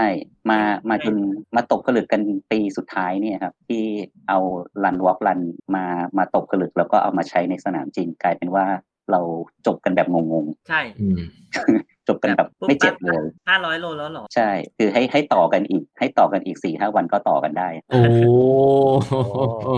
เดี๋ยวต้องมีปีสูตเซรอร์ไพรส์ปีนี้มีเซอร์ไพรส์ใช่ใช่ใช่เป็นเป็นแบบเป็นแบบนั้นจริง ๆ คือปีนี้จะมีเซอร์ไพรส์ใช่อ่าสำหรับพี่นงนะครับผม แต่รู้สึกพี่นงมีโค้ชนะ แต่ว่าโค้ชบอกว่าไปหาสูตรเอาเอง คือหลังจากคือหลังจากที่จบจากสิงคโปร์200 ไมล์ครับก็มาคิดเลยการวิ่ง ultra เนี่ยคือการวางแผนล้วนๆเลยอืนะเนื่องจากว่าพี่อายุเยอะใช่ไหมพี่จะไม่ถามใครเลยเพราะถามแต่ละคนเนี่ยมันเป็นสูตรแบบรักสูตรพักรักจำก็หาหนังสือมาอ่านคือหลักการคือ 1 มันต้องวิ่งให้จบอะสองคือจบแบบไม่เจ็บ และต้องสนุกเราเสียค่าสมัครไปเนี่ยถ้าเราไม่จบอะนะเสื้อก็ไม่ได้เหรียญก็ไม่ได้ โอเค เมื่อ เราต้องการจบแบบไม่เจ็บเนี่ยเราก็ต้องมีการวางแผนจริง ๆ แล้วเนี่ยที่ผมสรุปมามันมีอยู่ 4 E นะ E แรกคือ emotional เราต้องสร้างอืมแรงบันดาลใจกันว่าอยากวิ่งตีสามตื่นวิ่งก็ต้องไปให้รู้สึกอืมเออเหมือนอยากเป็นลบอะนะเฮ้ยต้องสู้ไว้ยตีสองตื่นวิ่งวิ่งวิ่งคือ เช่น อาทิตย์เสาร์อาที่นี้เราจะวิ่งที่ตีสองเนี่ยเราก็ตั้งเวลาปลุกไปวิ่งแบบอืมตรงที่สว่างสว่างๆฟุตบาทใหญ่ๆรอบสวนรถจักรรอบสวนรถไฟสองคือ endurance ฝึกความอดครับฝึกความอดทนนะครับไม่ไม่ไม่ใช่ฝึกความเร็วนะครับอืมฝึกความอดมันจะมีครับฝึกความอดทน ฝึกความแข็งแกร่ง และฝึกความในการวิ่งครัอับลตร้าหรือวิ่งในระยะทางไกล มันฝึกแค่ความอดทนอย่างเดียวเลยครับอืมเพราะอะไรเพราะว่ากล้ามเนื้อเนี่ยมันถูกใช้และเท้าที่มันถูกวางไปโดยเฉพาะไอ้โรดอัลต้าเนี่ยหรือว่าหนักหนักกว่าเทลอัลตร้าเพราะโรดอัลต้าเนี่ยลงปุ๊บเนี่ยกล้ามเนื้อมัดเดิมๆพื้นเดิมๆที่มันแตะอยู่นะครับประมาณแสนครั้งสองนั่นหมายว่าอืมกล้ามเนื้อเราต้องฝึกให้ล้าการฝึกให้ล้ามีมีมีหลายอย่างครับ เช่นทวงเหล็กที่ขาแล้วก็เดินไป หรือกล้ามเนื้อให้ทำงานหนักเราเดินได้เช้ากินข้าวเสร็จก็มาเดินวิ่งต่อกินข้าวเสร็จไปวิ่งต่อจนรู้สึกว่าล้า คือล้าเนี่ยคือกลับถึงบ้านเนี่ยนอนนอนไม่หลับนะครับเพราะว่ามันเมื่อยขามากขนาดแช่น้ำแข็งแล้วเนี่ยอันเนี้ยคือต้องต้องนั่นคือเป้าหมายเลยครับทำแบบเนี้ยครับจนขามันชินเนี่ยอืมคนบอกว่าแล้ว endurance เนี่ยระยะทางรวมขนาดไหนมันมีสูตรของมันครับก็บอกว่าให้เอา 3 คูณต่อ 1 เดือน คือมินิเช่นเราจะลงร้อยแล้วก็เดือนหนึ่งก็ 300 สะสมไป ไม่สนใจว่าแบบไหน เช่นเราจะลง 200 ก็เดือนต้อง 600นะครับตามนี้อืม แล้วครับแบ็คทูแบ็คเนี่ยเป็นการเทสร่างกายเรานะเฉยๆผมต้องลงเดือนนี้พันห้าร้อยโลเหรอเดี๋ยวเดี๋ยวนะสูตรด้วยครับเมื่อวานวิ่งสามโลไอ้ฟันลันเนี่ยถามโลเพราะว่าการการที่ถึงจุดหมายเนี่ย แล้วก็มันก็มีของจ็อกกอลเวที่มีเป็นเล่มเลยนะครับเป็นเล่มแบครับบเออศึกษาแบบจริงจังมากเลยนะครับเพราะเพราะการเดินเนี่ยมันคือการพักกล้ามและพักไขและในการครับพักเนี่ยเราจะพักแบบสบายฟังเพลงไม่ใช่อืมการพักเนี่ย ต้องหายใจเข้าทีพุงป่องแล้วก็ดึงมาเกร็งกล้ามเนื้อเกร็งคืนกันขาเพื่อกล้ามเนื้อ release แล้วก็ไปต่ออย่างอืม E ที่ 3 คือ energy ครับกองทัพเนี่ยเดินได้ด้วยท้องอืมพลังงานเนี่ยใน 90 วัน 30 วันเนี่ยเราต้องทานมันมาเผื่อก่อนสะสม carbo อย่างเดียวแม้กระทั่งว่า 7 วัน 15 วันเนี่ยโปรตีนเลิกทานทาน carbo อย่างเดียว carbo มีแบบเออมี long chain short chain เนี่ยเราต้องกินแบบกินไปสะสมเพราะฉะนั้นเราวิ่งทุกๆ1ชั่วโมง2ชั่วโมงเนี่ยเราต้องเตรียมพลังงานแล้วโอเคเช่นอีก 2 ชั่วโมงผมจะถึงตีนเขา ซึ่งเป็นเวลาบ่ายสามผมต้องหาของกินละซึ่ง 2 ชั่วโมงอาจจะเป็นพวกคาร์บซึ่งเป็นเกรน แล้วก็พลังงานที่ต้องกิน แล้วก็ต้องดูว่าผมตัวผมเองเนี่ยวัดมาในชั่วโมงละ 435 แคลครับเราวิ่งไปหนึ่งชั่วโมงเนี่ยสาย4 3 5แคลเนี่ยเรามีอะไรเพิ่มเติมเพราะคนเราเนี่ย จะอยู่ที่ประมาณ 200 แคลอรี่ต่อต่อวันต่อคนนะครับ ถ้าเราเติมไม่ถึงมันจะไล่ไปเรื่อยๆ ถ้าต่ำกว่า 1,000เมื่อไหร่เราเราเริ่มรู้สึกโหยหิวละเราเราจะวิ่งต่อไม่ได้ แล้วเรารีบกินอาหารก็จะไม่ย่อยก็จะอ้วกมา เหมือนที่ที่ขาแรงเขาเป็นนะครับ วิ่งปุ๊บไปนอน วิ่งปุ๊บไปนอนแล้วกินเนี่ยสักพักเดี๋ยวก็อ้วกเพราะไม่ย่อย ร่างกายบอกผมไม่มีเลือดหรือกล้ามเนื้อมาย่อยกระเพาะคุณนะ ผมต้องไปเลี้ยงสมองคุณ เพราะนั้นผมบีบออกดีกว่าต้องไปกลายเป็นอ้วกไป พลังงานเนี่ยกินทุกๆชั่วโมงครับ กินอย่างเดียวครับ ถ้าเราวิ่งทางไกลเขาบอกว่า ถ้าเรายังรู้สึกว่าหิวข้าวนั่นคือร่างกายคุณพร้อม ถ้ารู้สึกถ้าวิ่งไปวันสองวันรู้สึกว่าเอ้ย เราวิ่งมาร้อยโลแล้วรู้สึกไม่หิวเลยทำไมมึนๆตื้อๆแสดงว่าร่างกายไม่พร้อมแสดงว่าร่างกาย weak ถ้าวิ่งมาร้อยโลยังรู้สึกหิวยังอยากกินข้าวมันไก่ยังยังอยากกินเออราดราดหน้านั่นแบบจบไปผมไม่กินราดหน้าอะไรเงี้ยแสดงว่าร่างกายเราพร้อมอืมอาหารสำคัญสุดครับอย่างผมเนี่ยคเครัล็บดลับผมคืออะไรป่ะครับไปถึงปุ๊บเนี่ยผม checkpoint น้องเออมาม่าสองกล่องไม่ต้องใส่เครื่องเสร็จปุ๊บเทครับใส่ถุงมัดเก็บไว้ น้องขอโจ๊กก็ร้อนไม่ต้องใส่เครื่องร้อนปุ๊บเอาน้ำเทใส่ชงกินข้าวกระดกปุ๊บออกมา นี่คือตัวอย่าง กล้วยพกมา แล้วก็เดินออกมากินไป เพราะการเดินคือการเคลื่อนที่ได้ได้ทาง ยังไม่ต้องวิ่งครับใช่ใช่ครับ เพราะว่าเพราะว่าในในคู่มือเขียนชัดเจนว่าในการวิ่งมาแล้วเราอยู่ไปพักหรือไปนอนนี่คืออันตรายสุดอืมดูไปหลอกกล้ามเนื้อมันว่ามันจะพักกล้ามเนื้อจะรีลีสทันทีเลยสังเกตนะถ้าใครวิ่งอัตราจะรู้เลยว่าพอนั่งพักเกินสิบเกินสิบทีเนี่ยปุ๊บพอลุกวิ่งเดินเราเจ็บแข้งเจ็บขาเห็นปะเจ็บกล้ามเนื้อเมื่อยตัวตลอดเวลา เพราะเราพักนานเกินไปอืมแม้ทั้งข้าวเนี่ยถ้าเรากินไม่ทันเนี่ยผมเอาข้าวเปล่านะครับเทใส่น้ำกระดกกินแล้วออกครับอันนี้คือเพื่อให้จบนะครับแล้วก็สนุกสนุกคือตาพยายามมองวิวดูสวยงามอ๋ออันนี้บ้านป้าเนี่ยกำลังหุงข้าวกำลังก่อไฟเลยแล้วนึกส่วนอีสุดท้ายคือ environment สิ่งรอบข้าง environment เนี่ยคือบ่งบอกถึง safety safety อืมเราให้ถึงปลายทางได้ ไม่ใช่ว่าเราวิ่งอยู่เนินเขาแล้วยังใจลอยมาตกเขาไป หรือวิ่งริมถนนเนี่ยเราต้องวิ่งในฟุตบาทหรือหลบไม่ได้รถไม่เฉียวอืมแล้วก็อากาศร้อนไม่ใช่ว่าอากาศร้อนผมไปวิ่งไม่ใช่อากาศร้อนเราเดินเดินครับเบาๆแล้วเดินเข้าร่มพอตอนกลางคืนเนี่ยเช้าๆเนี่ยอากาศเย็นเราอาจใส่นะครับไม่ใช่ว่าอืมขึ้นเขาเราวิ่งขึ้นไม่ใช่ขึ้นเขาเราเดิน ลงเขาเราก็วิ่งเบาๆแต่ทางราบเราใส่ได้เต็มอันนี้คืออืเอ็นมบันไดสภาพครับถ้าก็ ทำตามนี้เราจบแน่นอนครับ แต่ละรายการ เดี๋ยวผมสรุปเอ่อต้องมี emotion นะฮะ emotion ว่ากูมาวิ่งทำไมใช่ไหมฮะแล้วก็ต้องออกไปซ้อม อย่าอย่าอย่าตื่นเช้มามาวิ่งทำไมครับ ต้องออกไปซ้อม อันที่สองก็ต้อง endurance นะฮะต้องเต็มอ่าร่างกายใช่นะครับ ก็คือเท่าที่ฟังดูทั้งสามคนเนี่ย มันต้องวิ่งอะใช่นะใช่จะจะยังไงก็ตามเนี่ย แต่เพียงแต่ว่ามันอาจจะไม่ได้วิ่งที่เอาสปีดเหมือนกับการแข่งขันระยะสั้น ๆ เออแต่ว่าวิ่งเพื่อสร้างความอึดอดทน endurance ให้กับร่างกาย ไม่ว่าจะเป็นเรื่องของทนอะไรก็แล้วแต่นะกล้ามเนื้อระบบหายใจอะไรก็แล้วแต่ คือความอึดก็คือว่าใช้มันในเวลาที่นานมากเท่าที่ผมสรุปมานะฮะ อันที่ 3 energy ที่พี่ดงพยาจะบอกว่า คือเนื่องจากว่ามันนานนะจะมันนานทั้งระยะทางหรือระยะเวลาก็แล้วแต่เนี่ย เพราะฉะนั้นเนี่ยไอ้ที่เรากินกินไปเนี่ยนะครับมันหมดเพราะฉะนั้นต้องเติมเข้าไปยังไงนะครับ ถ้าวิ่งไปแล้วหิวแปลว่ากินแล้วใช้หมดเอ่อถ้าวิ่งไปแล้วไม่หิวด้วยแสดงว่ามันมันมันต้องมีอะไรสักอย่างแล้วเออวิ่งต่อไปคงจะลำบากแล้ว อันที่สี่ก็ e environment ก็เพื่อความปลอดภัยนะครับ วิ่งแล้วก็คงต้องอาดูสภาพแวดล้อมนะครับผมก็นี่น่าจะเป็นหลักคร่าวๆ เพราะฉะนั้นเรื่องการเตรียมตัวคือว่าเตรียมตัวยังไงให้กับในรายการแข่งขันนั้นนะฮะผมมีคำแนะนำ มาสรุป ซึ่งใกล้ๆเคียงกับสิ่งที่ทั้ง 3 คนพูดเลยนะครับผมเขามีอยู่ 9 ข้อ แต่ว่าผมจะพูดไปข้อ 2 ข้อก่อน แล้วก็เดี๋ยวก็จะมาคุยกันต่อ แล้วผมก็จะมาแทรกทีหลังนะฮะเขาบอกว่าข้อแรกเลยเนี่ยเหมือน emotional ของ emotion ของพี่นงเลยฮะ lose your fear ก็คือว่าปลดปล่อยความอย่าได้กลัว อย่าได้กลัว คือการวิ่งมากกว่ามาราธอนเนี่ย เอ่อ42 โลเนี่ยนะจะมากกว่า 2 เท่า 3 เท่าเนี่ยเขาบอกว่าอย่าไปคิดระยะทางว่ามันเป็นอุปสรรค อย่าได้กลัว มันเหมือนกับการวิ่งมาราธอน เราวิ่งมาราธอนได้ เราก็วิ่งระยะมาราธอนมากกว่ามาราธอนได้ เพียงแค่ว่าเราวิ่งให้มันช้ากว่า ก็บอกว่าร่างกายรับได้ ร่างกายรับได้ แต่ไม่ใช่ว่าวิ่งมากกว่ามาราธอนแล้วจะวิ่งเท่ากับความเร็วมาราธอนอะไรเงี้ยเหมือนเราวิ่ง10เหมือนเราวิ่งมาราธอนแล้วเราวิ่งวิ่งความเร็ว10โลมันไม่ได้ใช่ไหมครับเพราะฉะนั้นทำให้ให้ร่างกายมันทนในระยะที่มากกว่าได้ ก็เพียงแค่เราวิ่งให้ช้ากว่าเท่านั้นเอง การวิ่งจริงๆการวิ่งช้ากว่าก็คือการลดแรงกระแทก กับร่างกายนะครับผมทำให้ร่างกายมันบอบช้ำน้อยกว่านะครับก็จะได้ทนอะไรได้นานกว่านะครับผมแล้วก็ข้อที่สองเนี่ยเขาบอกว่าให้ออกไปวิ่งให้บ่อย ให้บ่อยแค่นั้นเอง เราเคยซ้อมระยะสั้นเนี่ยเท่าไหร่เนี่ยเราควรจะวิ่งให้มันบ่อยมากขึ้นกว่านั้น เพื่อจะฝึก endurance อย่างที่พี่นงว่านะครับผมก็ ถ้าเป็นที่ข้อแนะนำของ B ก็คือว่าวิ่งบ่อยไม่พอก็ต้องอาจจะต้องให้มี back to back ด้วยแต่ก่อนที่จะถึง back to back ที่มันมันโหดเนี่ย เราก็คงจะเป็น back to back แบบว่าเล็ก ๆ น้อยๆ ก่อนคือ เออคนเราก็ก็บอกว่าร่างกายคนเรามันจะต้องเหมือนกับสอนอะสอนแต่ว่าไม่ใช่สอนแบบว่าเฮ้ยอยู่อนุบาลแล้วจะกระโดดไปเป็นปริญญาตรีอะไรเงี้ยไม่ใช่ มันก็ต้องค่อยขยับมาเป็นประถมมัธยมใช่ไหมครับปริญญาตรี แล้ว ร่างกายเนี่ยเขาเรียกว่ามันมีความเก่งนะ มันเหมือนกับนักนัก Homo sapiens สมัยโบราณเนี่ย เพราะฉะนั้นเขาวิ่งได้ทั้งวันทั้งคืน เพราะอะไรเพราะมันสอนมันฝึกนะครับผม เพราะฉะนั้นถ้าเรามี passion ที่จะไปวิ่งแล้วเนี่ย เพียงแค่ออกไปวิ่งให้บ่อยขึ้นเท่านั้นเองนะครับ แล้วเพื่อจะฝึกฝึกร่างกายให้กับ อันนี้เนี่ยคนที่แนะนำ9ข้อนะชื่อแดเมียนฮอลนะฮะ รู้สึกว่าเขาจะติดท็อปอันดับ แนวหน้าของโลกด้วยนะคนนี้นะอืมอืมเดี๋ยวเดี๋ยวมาฟังฟังแดเมียนฮอลต่อในข้ออื่นๆนะครับ ผมมีอะไรน่าสนใจ เดี๋ยวจะจะมาคุยกันต่อแล้วกันนะครับผมเอ่อในในในแต่ละรายการในแต่ละรายการเนี่ยเอ่อมันจะมีลักษณะที่ที่รายการที่มันอาจจะมีความหลากหลายแตกต่างกันนะฮะเอาเอาเป็นว่าเอามามาดูว่าในในเมืองไทยเนี่ยนะฮะเอ่อไอ้ไอ้รายการวิ่งอัลตร้ามาราธอนอันนี้ผมอยากจะ โฟกัสที่เป็นรถก่อน เพราะว่าเทรลเนี่ยมันจะมีเรื่องของสภาพภูมิประเทศเนี่ยซึ่งซึ่งเขาเรียกว่าอะไรล่ะ มันจะมีความแข็งแกร่งของร่างกายเนี่ยที่มันอาจจะต้องมีมากกว่า เพราะว่าถ้าเป็นรถเนี่ยมันจะเป็นทางลาบใช่ไหมฮะ ถ้าเป็น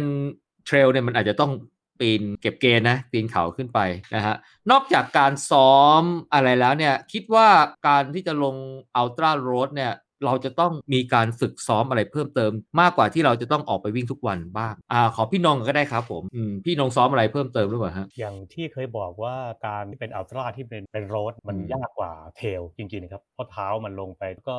มันนานกว่าเดิม ยกเว้นว่าคนที่ขาแข็งก็แล้วไปอย่างผมเนี่ยอาจจะไม่ได้วิ่งบ่อยแล้วก็อายุเยอะเพ ราะฉะนั้นในการวิ่งที่ฝ่าเท้าเนี่ยมันจะมีท่าวิ่งพิเศษมัน เรียกว่าท่าวิ่งกระโดดเหมือนกดลงไปปกติแล้ววิ่งเนี่ยถ้าเกิดท่าวิ่งที่ใช้พลังงานน้อยสุดแล้วไปไกลสุดก็คือโน้มตัวไปข้างหน้าเนี่ยแล้วขา มีหน้าที่รับอืมแล้วหลับตาหลับตาก็ได้เหมือนเราจะล้มเนี่ยแล้วเอาขาไปรับทันทีอันเนี้ยคือจังหวะเนี้ยแล้วอันเนี้ยคือใช้พลังงานน้อยแต่พอเรารับปุ๊บเนี่ยให้เราเดือดทีเหยียบเท้าขึ้นมา แล้วเราดีดตัวเองขึ้นมาสับสับมันสับมันแปลว่าวิ่งนวดกล้ามผมจะเหยียบปุ๊บแล้วจะดีดขึ้นมาการดีดปุ๊บเนี่ยทำให้ฝ่าเท้าเราเนี่ยมัดกระดูกเนี่ยทำงานหนักนะครับพอเราเรากดปลายเท้าปุ๊บเนี่ยตรงข้อเท้าและน่องเท้าทำงานหนักจะฝึกประมาณ 10โลหรือ20โลลองทำดูจะรู้ว่าเมื่อยเมื่อยขามากไม่ต้องเร็วครับวิ่งธรรมดาแล้วกดดีดขึ้นมากดดีดขึ้นมาทีท่ามันจะแปลกๆแต่ว่าอันเนี้ยดีอันนี้พี่ผมซ้อมนะอืมคือฝึกฝึกเอ่อกล้ามเนื้อน่องเงี้ยเหรอฮะเอ่อเอ่อฝ่าเท้ากับน่องครับฝ่าเท้ากับน่องอ่าเพราะว่าจะพอลงลงปุ๊บเอ่อพี่ใช้ปลายเท้าดีดเหรอหรือไงฮะ เอ่อเขาก็คือทั้งฝ่าเท้าดิดันตัวเองขึ้นมากันอ๋อใช้หน้าเท้าดันขึ้นมา ครับผม ก็คือพี่จะวิ่งอย่างเงี้ยไป 20 โลก็เรื่อยๆครับครับนั่นคือซ้อมบ่อยๆครับบ่อยอ่าอันนี้สูตรสูตรสูตรสูตรของพี่แล้วมีมีมีมีทำอย่างอื่นด้วยไหมเวทๆอย่างเทรอื่นนก็มีนิ่ง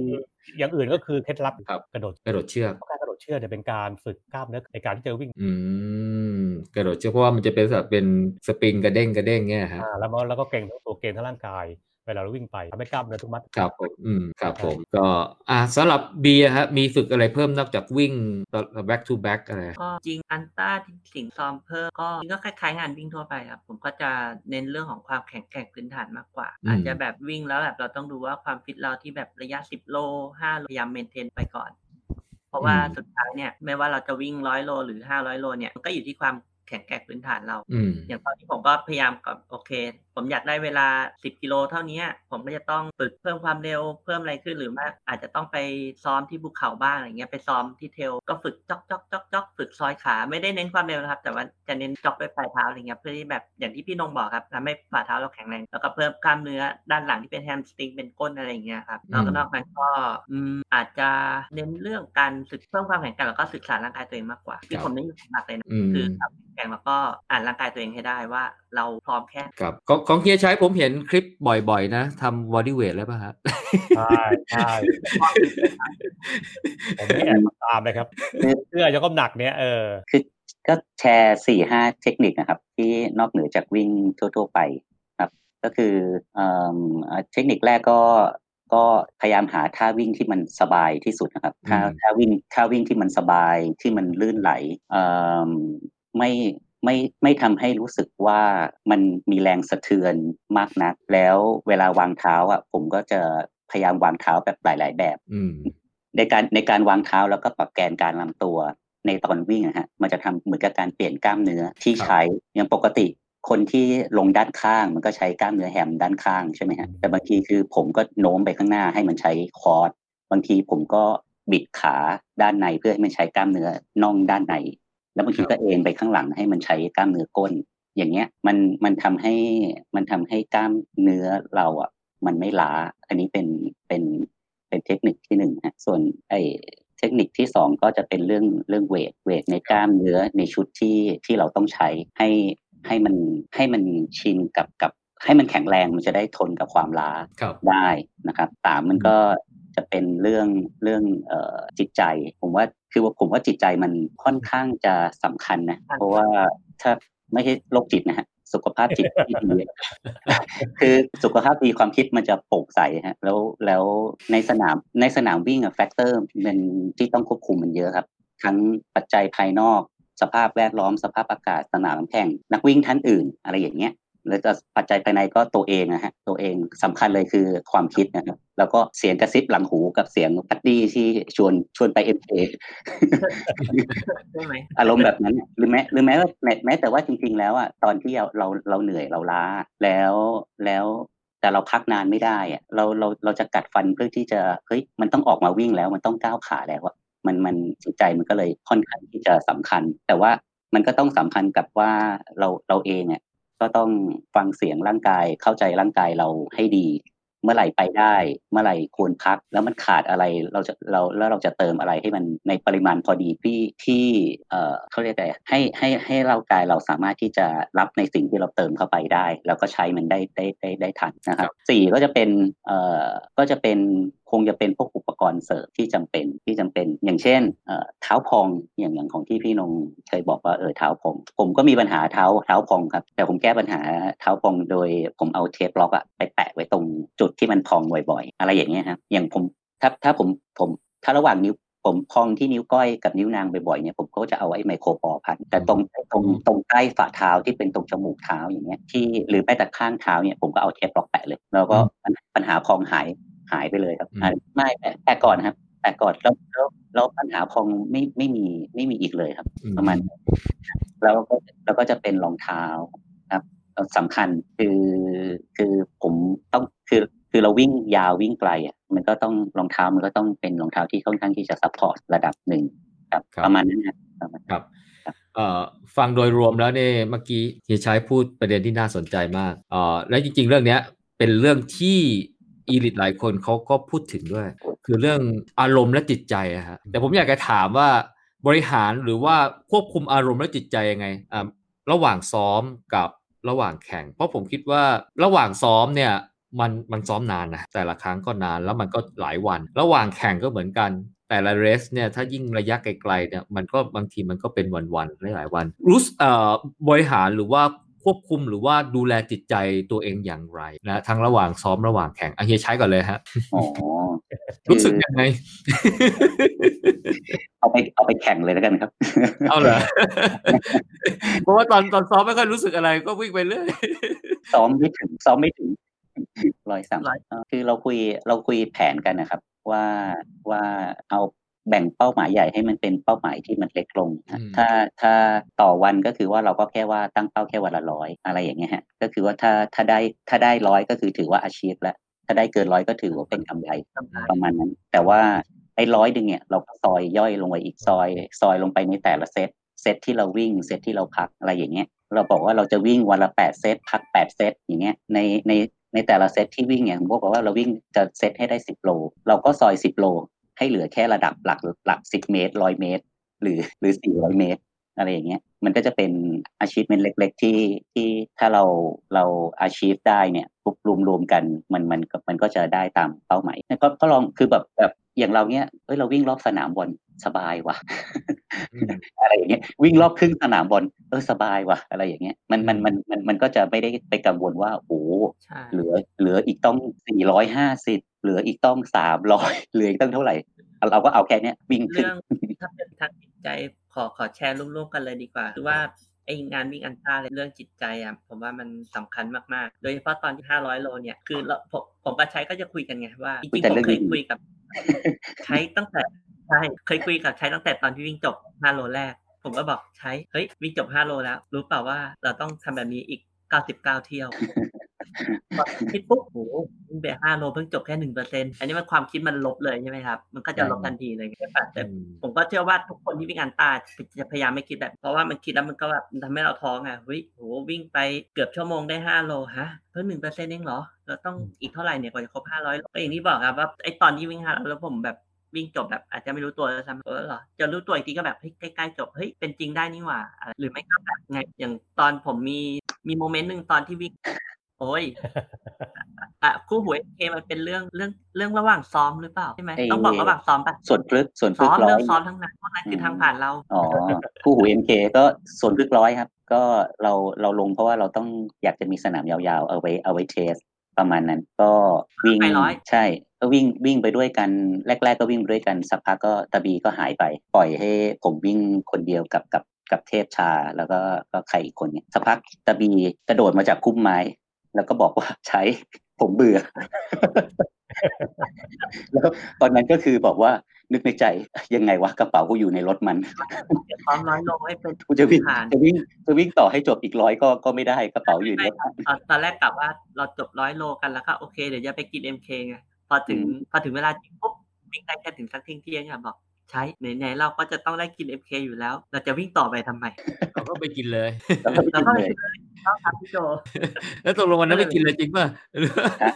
ก็จบเป็นจบมันตรงนั้นโผล่มาจากพุ่มไม้แล้วบอกผมเบื่อ จบเลยโอ้กระกระจายครับ หลังจากนั้นก็มีมาเรื่อยคือคือดูแล้วก็การบริหารจิตใจก็ไม่ง่ายๆคือไม่ง่ายตอนเราครับวิ่งก็ไม่ตอนง่ายเราเลยวิ่งนะเราก็พยายามไม่เครียดด้วยฮะ เราเราอืมวิ่ง จับคู่กันปุ๊บเราก็คุยกันแต่เรื่องดีอืมๆไม่ไม่ให้ไม่ให้เราเครียดใน race ไงฮะประมาณนั้น มันก็จะไม่มีความคิดลบ แต่อืมพอตอนตอนเวลาวิ่งจริงเหมือนกับ เราจะมี passion ส่วนไอ้อืมความคิดลบๆก็อาจจะเข้ามาไงแต่ว่า ถ้าเกิดตอนซ้อมปุ๊บพวกผมอะอะโอเค ไป MK บ้างอะไรเงี้ยแต่พอเวลาแข่งจริงอะมันจะมีเรื่อง passion เข้ามาอืมอย่างอย่างที่ผมบอกผมไปวิ่งไอ้สิงคโปร์200ไมล์อะจำได้เลยคืนสุดท้าย เวลาตอนแรกเลยเนี่ยแต่ ผมดูว่าโอ้ย12ชั่วโมง70กิโลมัน manage ยังได้อยู่แล้วเลยไปไปมามาผมแบบมันไม่ไหวไงขี้เกียจจนกระทั่งแบบมาถึงแบบสายๆละเก้าผมต้องแบบมาวิ่งไล่เองแล้วแบบต้องเสื้อกูถ้วยกูมันต้องได้สิอะไรอย่างเงี้ย ก็จะมี passion คอยมาไล่ตามหลังเราครับมีมีมีกับอะไรที่ดึงดูดหรือแรงบันดาลใจเพิ่มขึ้นมา มากกว่าตอนซ้อมอืมตอนนั้นตอนนั้นใช่ตอนนั้นนึกถึงคเนศครับ อยากสัมผัสพระเจ้าว่าว่าห้าร้อยมันเป็นยังไง ก็นึกก็ต้องบอกก่อนว่าคาเน่นี่คือคนที่ไปวิ่งสิงคโปร์200ไมล์แต่จริงๆเขาไปวิ่ง500โลนะครับเขาไปวิ่งก่อนคนอื่น180โล แล้วก็วิ่งต่ออีก300ก็เลยกลายเป็นคนไทยคนแรกที่สิงคโปร์ได้จบ500โอ้แล้วเขาก็มาจัดโคโคนัทที่เมืองไทย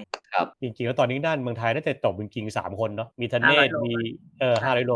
ที่ที่จบแบบที่เราเห็นกันเนี่ยแบบชาเลนจ์เนี่ยก็มีธเนศเขียวเล็ก แล้วก็มีเฮียบีนะเทพบีกับเทพใช้ครับน่าจะมีสามคนนะจริงๆเนาะเพราะว่ามันห้าร้อยโลมันให้แค่ร้อยยี่สิบชั่วโมงเนาะร้อยยี่สิบแปดครับแต่ร้อยยี่แปดก็ถือว่าน้อยมากเลยนะครับอ่าแล้วพี่นงบริหารร่างจิตใจยังไงครับพี่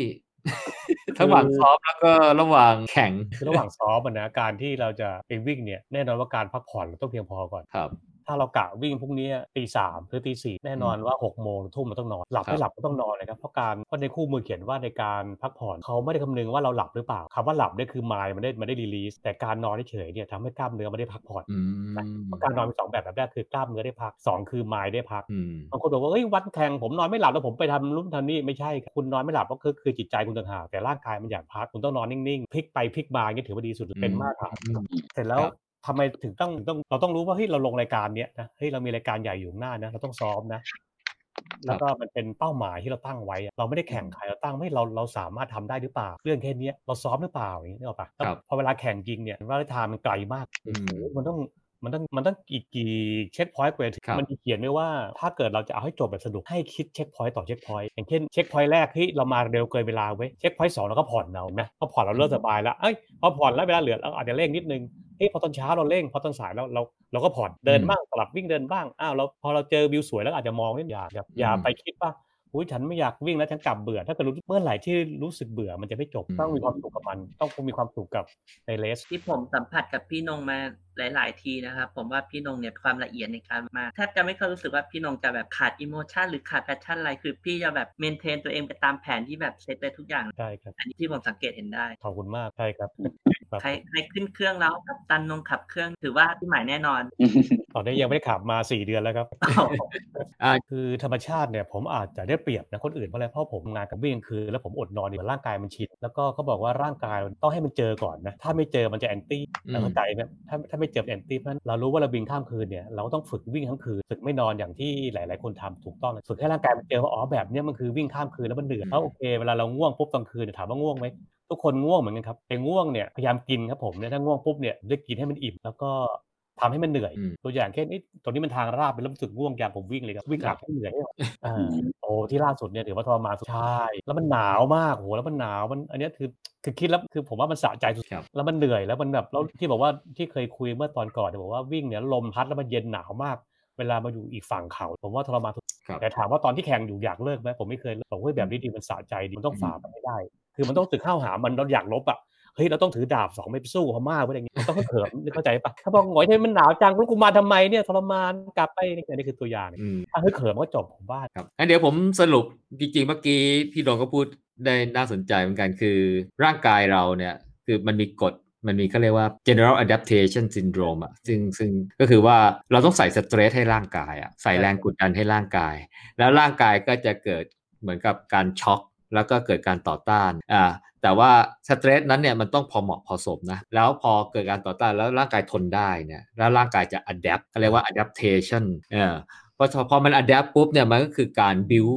ความสามารถของร่างกายให้ขึ้นไปอีกระดับหนึ่งเพื่อจะรับ stress นั้นให้ได้ อันนี้คือกลไกนะฮะเพราะฉะนั้นการออกแบบตารางซ้อมหรือแรงซ้อมเนี่ยเขาก็จะอิงกับไอ้หลักการอันเนี้ยเพียงแต่ว่า stress ที่ใส่เนี่ยมันต้องไม่มากเกินไปจนกระทั่งร่างกายมันรับไม่ไหว เกิดความเสียหาย เกิด overtrain ไปหรือเกิดการบาดเจ็บไป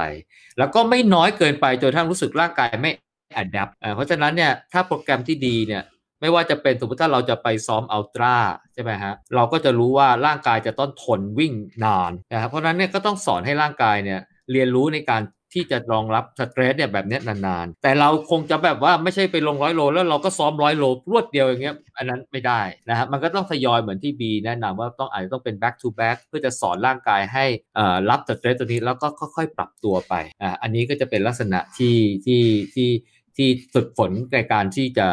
up level up level up level ตัวเองนะฮะให้สามารถที่จะลงอัลตร้าได้ ในข้อแนะนำของแดเนียมไอแดเมียนฮอลเนี่ยเขาก็ต้องซ้อมวิ่งอยู่แล้วล่ะเขาบอกว่าจริงๆเขาก็อยากจะให้เราซ้อมสปีดนิดหน่อยด้วยแต่ไม่มาก ก็คือถึงแม้ว่าไออัลตร้าเนี่ยมันจะใช้ความเร็วไม่มาก พื่อร่างกายจะไม่ต้องรองรับไอ้แรงไอ้รับแรงกระแทก แล้วก็เกิดความบอบช้ำเอ่อเพราะว่ามันต้องช้ำเงี้ยนานๆเนี่ยเท่านั้นจะต้องช้ำทีละน้อยๆเนี่ยเขาบอกว่าแต่การซ้อมสปีดบ้างเนี่ยนะ ให้มันให้ร่างกายคุ้นชินกับความเหนื่อยมันมีประสิทธิภาพของระบบหายใจที่ดีขึ้น จะทำให้เราวิ่งที่ความเร็วช้าได้สบายขึ้น อันนี้คือสิ่งที่ที่เขาแนะนำแล้วก็เรื่องของกล้ามเนื้ออะไรพวกนี้เนี่ยก็อาจจะมีทั้งเวทเทรนนิ่งทั้งเวทจริง ๆ อะไรก็ตามเนี่ยเพื่อสร้างความแข็งแรงกล้ามเนื้ออันนี้เป็นพื้นฐานนะฮะแต่ว่าความสำคัญน่าจะเอ่ออยู่ที่การที่จะสอนให้ร่างกายเนี่ยทนกับ ความต้องอึดต้องอึดเนี่ยอันนั้นอาจจะเป็นปัจจัยที่ค่อนข้างจะสำคัญมากกว่า เพราะว่าแรงกระแทกมันไม่ได้มากเพียงแต่ว่าเราต้องสร้างให้กล้ามเนื้อมันแนวที่มันอึดคือไม่ได้เวเวทที่มันแบบหนักๆเพราะเวทหนักๆมันจะสร้างกล้ามเนื้อให้มันใหญ่ใช่ไหมฮะไม่ได้อึดมันใหญ่อะอาจจะแข็งแรงอาจจะใหญ่อะไรเงี้ย แต่ว่ามันไม่ใช่ว่าทนความทนก็คือว่าเหมือนกับเราทุบทุบทุบทุบทุบทุบทุบเงี้ยนานๆนานๆค่อยๆค่อยๆค่อยๆแต่เอ่อกล้ามเนื้อเราทนได้ อันนี้คือสิ่งที่ที่เป็นหัวใจที่ว่าเฮ้ยเวลาทำไมเราต้องก็เรียกว่าสร้างกล้ามเนื้อให้สอดคล้องกับภาระหน้าที่ที่มันจะทำนะครับผมแดเมียนแนะนำไปเรื่องจิตใจอยู่เหมือนกันเออเขาก็พูดคล้าย ๆ กับที่ทั้งสามคนพูดเลยว่าจริง ๆ แล้วเนี่ยเราเราจะต้องเหมือนกับค้นหาตัวเองอะค้นหาของวิธีการตัวเองใช่ไหมฮะ เรื่องของการบริหารจัดการอารมณ์ระหว่างการซ้อมระหว่างการแข่งนะครับผมก็เหมือนกับให้เหมือนกับว่าเรามาเราฝึกฝนจิตใจตัวเองให้เราระลึกว่าเรามาวิ่งทำไม คือไม่ใช่ว่าพอไปวิ่งแล้วโอ้มันไกลจังเลยแล้วมึงมาสมัครทำไมสมัครทำไมใครป้ายยามึงมาอะไรเงี้ยเขาบอกว่าเอ้ยวิ่งเสร็จแล้วมึงต้องไปป้ายยาใครต่อหรือเปล่าอะไรเงี้ยอันนี้มันก็พูดแบบว่าแบบว่าตลกตลกอะไรเงี้ยนะฮะแล้วก็เขาพูดเหมือนเฮียชัยพูดเลย ให้ซอยเป้าหมายเนี่ย มันย่อยๆ ให้กินทีละคำทีละคำนะคือถ้าเรามองไปไกลโหวิ่ง 300 โล 500 โล หรือ 100 โลเนี่ยนะฮะ แต่ถ้าเราเหมือนเราตั้งเป้าว่าเป็นชิปเอ่อเป็น station หน้า เป็น water station หน้า เป็น aid station หน้า อะไรเงี้ยฮะ พอเรา achieve ไปทีละอัน เราก็จะ enjoy กับ achievement ของเราไปเรื่อยๆเรื่อยๆเรื่อยๆนะจนกระทั่งเราก็จะไปถึงที่เป็นจุดเส้นชัย มันเหมือนกับเป็นการ ให้ความสุขของตัวเองไปทีละน้อยทีละน้อย เราจะได้มีเป้าในการที่จะดำเนินการต่อไป แล้วก็เหมือนที่พี่นงพูดเลยเขาบอกว่าให้ enjoy กับสิ่งแวดล้อม เอ้ยเป็นเป็นยังไงอากาศเป็นความชันเป็นยังไง อย่าไปมองนาฬิกา อย่าไปมองเพจบอกเฮ้ยไม่ใช่เราต้องวิ่งเพจแปดต้องวิ่งเพจเก้าไม่งั้นนู่นนี่นั่นอะไรอย่างเงี้ยเหมือนกับว่าชิป your mindset เนี่ยออกจากความกังวลเรื่องของระยะทาง ความกังวลเรื่องของจิตใจ ความกังวลเรื่องของความเร็ว ให้เรามา enjoy กับสิ่งแวดล้อมด้วย มันก็จะทำให้การวิ่งของเราเนี่ยมันมันรู้สึกมันมีอะไรที่น่าสนใจหรือไอ้นั่นมากขึ้นนะครับผมอันนี้คือเป็นเป็นแนวคิดของวิธีการในการบริหารจิตใจของของของแดเมียนฮอลที่เขาแนะนำมา ก็ผมว่าเรื่องของจิตใจเนี่ยค่อนข้างจะสำคัญเหมือนกัน เพราะว่าอย่างผมเนี่ยเคยมีประสบการณ์วิ่งอัลตร้า แต่ว่าเป็นเทรลนะทั้งในเอ่อเอ่อที่ตะนาวสีอันนั้น 60 โลผมว่ามันเด็กๆอะถ้าเทียบกับทั้งพินทงทั้งบีหรือเฮียชัยวิ่ง 4 500 โลอย่างเงี้ยเอ่อไกลสุดก็วิ่งร้อยโล แต่วิ่งร้อยโลบางแสนเนี่ยมีเพื่อนผมรู้สึกว่าการมีเพื่อนเนี่ยมันทำให้เส้นเราจะได้มีเป้ามันสุขสนานมากขึ้นนะ มันได้คุยมันได้ผ่อนคลาย มันได้แลกเปลี่ยนความคิดเห็นมันได้อะไรก็ไม่รู้ว่ามันเหมือนกับว่ามันมี conversation ที่มันดึง อะไรออกติดจิตจิตใจเรา แต่ก็เคยวิ่งคนเดียวกันนะ ไปวิ่งที่ฮ่องกงร้อย ก็อันนั้นก็เหมือนก็เป็นการต่อสู้ของจิตใจอยู่เหมือนกันว่าพอมันถึงจุดหนึ่งเนี่ยพอร่างกายมันทุกข์ทรมานมาถึงจุดหนึ่งเนี่ยแล้วมันรู้สึกว่ามันไม่ไหวแล้วเนี่ยมันเหมือนว่าคือถ้าเราไม่ดึงใจตัวเองให้กลับมาอยู่กับบนเส้นทางแล้วเราจะไปเนี่ย มันก็ คือถ้าตรงนั้นนะมันมีมันมีรถเมล์อะไรโบกขึ้นไป ผมว่ามันไปหมดแล้วล่ะมันก็กลับบ้านแล้วมันไม่ทำคือมันไม่สนใจอะไรแล้วอะคือตรงจุดนี้แหละแต่พอเออมันอยู่ในป่า มันก็อาจจะยังง่ายหน่อยว่า คือมึงคิดอะไรไม่ได้มึงต้องเดินไปข้างหน้าอย่างเดียวเดินไปข้างหน้าอย่างเดียว แต่ถ้ามันเป็นอะไรที่มันรู้สึกว่าเฮ้ย มันคือมันทำให้เหลืออดอะเพราะว่าผมเคยเจออยู่สองครั้งครั้งแรกเนี่ยอ่าอาจจะเป็นครั้งที่ที่ที่ที่ตะนาวสี แต่ตอนนั้นมันมีเรื่องเจ็บมีเรื่องอะไรด้วย มันมีหกล้มเอ่อกลิ้งได้ได้ลงได้แผลอะไรไปอะไรเงี้ยเอ่อแต่พอเราได้นั่งพักนะ ได้มานั่งมองดูคนรอบๆข้างได้ได้ดูเพื่อนร่วมทางเนี่ย ดูแววตาของคนที่มันมึงมาวิ่งทำไมวะเนี่ยมึงไม่ใช่มาวิ่งแล้วมึงมาโอดครวน ว่าเฮ้ยกูมาวิ่งทำไมวะอะไรเงี้ยมึงนอนอยู่บ้านดีๆอะไรเงี้ยพอมันได้นั่งพักได้นั่งคิดได้กินอะไรขึ้นมาเนี่ย มันมันเริ่มทำให้จิตใจเราสงบมากขึ้น แล้วก็รู้สึกว่าเอออยากจะไปทำภารกิจต่อเพื่อจะไปให้ถึงเส้นชัยได้คืออันนี้ก็จะเป็นมุมมองของที่ที่ผมเคยผ่านมาแล้วก็คิดว่าอาจจะมีประสบการณ์น้อยกว่าทั้งสามคนเนี่ยแหละครับผมอะมาดูต่อเรื่องเรื่องการซ้อมไปแล้วกว้างความอดทนนะความอะไรให้ร่างกายแล้ว เรื่องจิตใจซึ่งสำคัญมากแล้วเนี่ย เรื่องการกินการกินฮะ อะผมเริ่มจากพี่นงเลยครับ กินยังไงฮะ ในระหว่างแข่งขัน อันนี้เรื่องแข่งขันเพราะว่าเรื่องซ้อมผมคิดว่าไม่น่าจะยากอะถ้าเรื่องแข่งขันเนี่ยอืมใน ultra ในหนังสือหลายเล่มเขียนชัดเจนเลยว่าอาหารที่กินกินอะไรก็ได้ที่ให้มันได้ใช้เวลาในการย่อยน้อยที่สุดอืมหรอกใช่ไหมครับกินอะไรก็ได้ที่ย่อยน้อยที่สุดและไม่ใช่โปรตีนอ่า เพราะแล้วเพราะโปรตีนเนี่ยมันจะไปสะสมมันจะเกิดปัญหาหลายๆปัญหาต่อมา เพราะว่าเราตอนที่เราวิ่งเนี่ยเราต้องการไกลโคเจนคาร์โบไฮเดรตก็มามองว่าไอ้ที่ย่อยง่ายก็มีเช่นกล้วยผลไม้โจ๊กข้าวโอ๊ตหรือแม้กระทั่ง cereal bar มันไอ้ cereal bar มีแบบย่อยง่ายกับแบบไม่ย่อยง่ายเนี่ยถ้าซื้อที่เมืองนอกไอ้แบบย่อยง่าย มันจะกินปุ๊บเนี่ยประมาณ 20นาทีก็ให้พลังงาน ส่วนไอ้ที่ย่อยนานเนี่ยมันจะเขียนเลยว่าประมาณ 2 ชั่วโมงมันเป็น whole wheat มันจะเขียนชัดเจนเลยนะเราเราต้องกะกินว่ากินตัวเนี้ยเราจะขึ้นเชิงเขาตอนไหนตอนไหนเนี่ย แล้วบอกจริงๆว่าอันหนึ่งบาร์หนึงเนี่ยให้ 250 แคลถ้าเราวิ่งมาชั่วโมงปุ๊บเราต้องกินอย่างน้อย2บาร์เนี่ยครับอืไม่หิวต้องเคี้ยวแล้วกลืนอันนี้คือตัวอย่างคือคือต้องต้องเตรียมเตรียมเอ่อของกินไปทุกช่วงเวลาที่ที่เราต้องการพลังงานอ่าเป็นอืมอาหารนี่คือสำรองไว้เราดูว่าที่ C ใน1 CP เนี่ยไปมันอยู่ที่ประมาณ 10 โลครับสิบโลเนี่ยเราวิ่งประมาณสักชั่วโมงอืมชั่วโมงครึ่งบวกลบเนี่ยเราใช้ไปประมาณ 600 แคลละเห็นไหมครับผม400กว่า 600 แคลเนี่ยเราดูว่า 600แคลเรากินมาบ้างไปถึงไปถึงแต่ละจุดที่กินเสริมครับผมที่อันฮะที่ที่ที่ย่อยง่ายแล้วก็เขาเรียกไงเออมีกินอยู่ใน CP ให้หมดก่อนอ่าแล้วค่อยมากินไอ้ที่เราพกไปอ๋อครับผมแล้วเฮียชัยกับบีเดี๋ยวลองแชร์ร่วมๆกันเลยฮะวางแผนการกินอาหารอย่างไรนะฮะก็ MK โอ้ยอะไรจะพูดอะไรเนี่ยขอเสริมนิดนึงจะเห็นว่าแต่แต่แชร์ยากใช่เพราะผมผมเป็นกินจุกว่าปกติ จริงกำลังจะพูดเลยว่า พวกผมวางแผนการ การกินเอาเอาเอาถ้าเกิดจะพูดถึงเรื่องกินเพื่อให้วิ่งได้ก็คงจะเหมือนที่นงพูดนะครับ กินในที่ย่อยง่ายได้พลังงานง่าย แต่พวกผมจะมีแบบเป็น trick trick ให้ตัวเองเหมือนให้ reward นะครับ ก็ไปโยงเรื่อง reward ด้วยเช่น อย่างที่ผมบอกอย่างปีล่าสุดเนี่ยวิ่ง 500 โลใช่ไหมครับเราก็แบบจะวิ่งก่อนพวกร้อยไมล์สักวันวันหนึ่งมั้งจำได้ พอวันพอกว่าวันกว่าๆแล้วก็กะเลยโอเค พอวันนั้นพวกร้อยไมล์มาตอนเช้าใช่ปะปล่อยตัววิ่งปุ๊บ เราจะไปกิน MK อืมเป็นการให้รีวอร์ดแล้วก็มีอะไรอีกนะใช้ที่วิ่งวิ่งได้สองร้อยครึ่งทางสองร้อยไมล์สองร้อยไมล์เราก็ไปไปปูผีอือ่ามแกะปูนึ่งนั่งกินกันกินแบบจริงๆจังเลยนะครับ นั่งตรงเตียงผ้าใบริมทะเลแล้วนั่งแกะกินเดี๋ยวนะกำลังแข่งเนี่ยนะไปนั่งแกะกินเลยเหรอโอ้อันนี้อันนี้ยังไม่เด็ดอันนี้ยังไม่เด็ด เจอคืนสุดท้ายที่เราแบบประมาณสักสี่ร้อยเกือบสี่ร้อยโลกันแล้วเนาะใช่จบแน่ๆแล้วตก็อนนั้นเรารู้ว่าจบแน่ๆแล้วเวลาเหลือ เราไปนั่งร้านอาหารกลางคืนเลยครับ คือแต่งตัวใส่ชุดแบบคนปกติเลยนะแต่ยังในการวิ่งยังเดินอยู่อย่างเงี้ยแล้วก็ไปนั่งร้านอาหารอืมสกาล่าครับสกาล่าครับไปไปดูบอลไปดูบอลสองโลกอ๋ออืมแต่แต่ดูเหมือนประหนึ่งว่า มันเป็นแรงจูงใจที่อยากจะเขาเรียกว่าอะไรละ เอ้ enjoy กับการอยู่ใน race ใช่ไหมฮะ แต่ว่าแต่ว่าถ้ากินแบบว่าเพื่อเติมพลังงานในระหว่างการวิ่งอะเออระหว่างการวิ่งเพราะผมจะกินที่ย่อยไงกินยังไงทุกชั่วโมงชั่วโมงหนึงกินอะไรบ้างอะลองเล่าให้ฟังเข้าไปในเซเว่นใช่ปะหรือว่ายังไงฮะเซเว่นก็เข้านะครับอ๋อ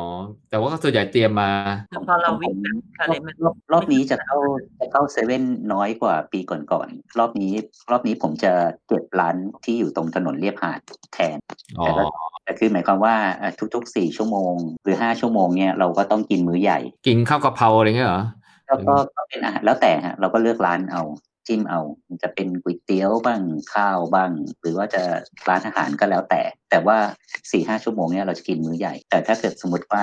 เป็นเป็นเป็นระหว่างนั้นที่เป็นเซตย่อยเนี่ยก็จะเป็นอะไรที่ที่ย่อยง่าย ๆ เหมือนอย่างพี่นงบอกฮะผมผมก็บางทีก็น้ำมะพร้าวบ้างบางทีก็ฝรั่งบ้าง สับปะรดบ้างน้ำตาลผลใช่ไม้สลับเข้าไปอะครับคือเราใช่ต้องเลือกเลือกอาหารหลาย ๆ แบบสลับเข้าไป อย่างพี่นงพอยหนึ่งถ้าเกิดมีคนสังเกตคือไอ้โฮลวีทที่มันให้พลังงานไม่พร้อมกันอารมณ์มันเหมือนกับว่าเวลาเรากินเนี่ยเราต้องการสมมติเรากำลังจะหมดแล้วอะเราต้องการอะไรที่แบบเข้าเลือดได้เร็วเงี้ยเราก็อาจจะต้องเป็นพวกน้ำหวานน้ำไปก่อนแต่ กินแค่นั้นมันไม่พอครับพลังงานมันให้เร็วก็จริงแต่มันให้ให้ให้แป๊บเดียวเราก็ต้องมี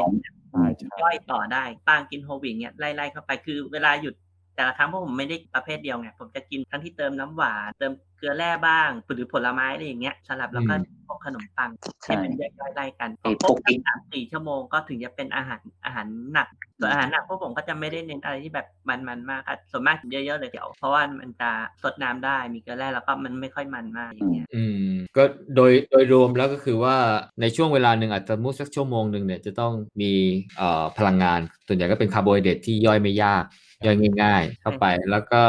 ถึงมื้ออาหารใหญ่ ๆ ก็จะกินทีหนึ่งใช่ไหมฮะเออกินตามอีกทีหนึ่งคือในในข้อแนะนำของ d a m i a n Hall เนี่ยเขาก็ก็คล้าย ๆกันนะคือว่ามันต้องมีพลังงานการเติมพลังงานที่เหมาะสม ทั้งประเภทอาหาร แล้วก็ช่วงเวลานะครับเอ่ออย่างน้อยเนี่ยชั่วโมงหนึ่งเนี่ยมันจะต้องมีละ 200 แคลหรืออะไรเงี้ย เติมเข้าไป100 200แคลนี่แล้วแต่ว่าไปฝึกซ้อมมาอย่างไรเขาแนะนำว่าก็ควรจะเป็นอะไรที่มันย่อยง่ายอะไรมาก แล้วก็จริงๆแล้วเนี่ยการการวิ่งไกลๆเนี่ยเขาอยากจะให้เรากินเรียลฟู้ดด้วย ก็ผมว่าทั้งสามคนเนี่ยก็ก็ก็ก็ใช่เลยกินก๋วยเตี๋ยวกินข้าวกินอะไรฮะเพราะว่าเอ่อถ้าเป็นต่างประเทศเขาอาจจะมีพวก เออเจลหรือว่าเป็นบาร์เป็นอะไรที่มันเป็นแบบของเตรียมพร้อมกินง่ายให้พลังงานเนี่ย แต่เขาบอกว่าไอ้การกินเรียวฟู้ดเนี่ยมันก็มันจะทำให้มันมีรสชาติเออมีเค็มมั่งอะไรมั่งอะไรเงี้ยมันก็ทำให้เออมันเหมือนแบบว่า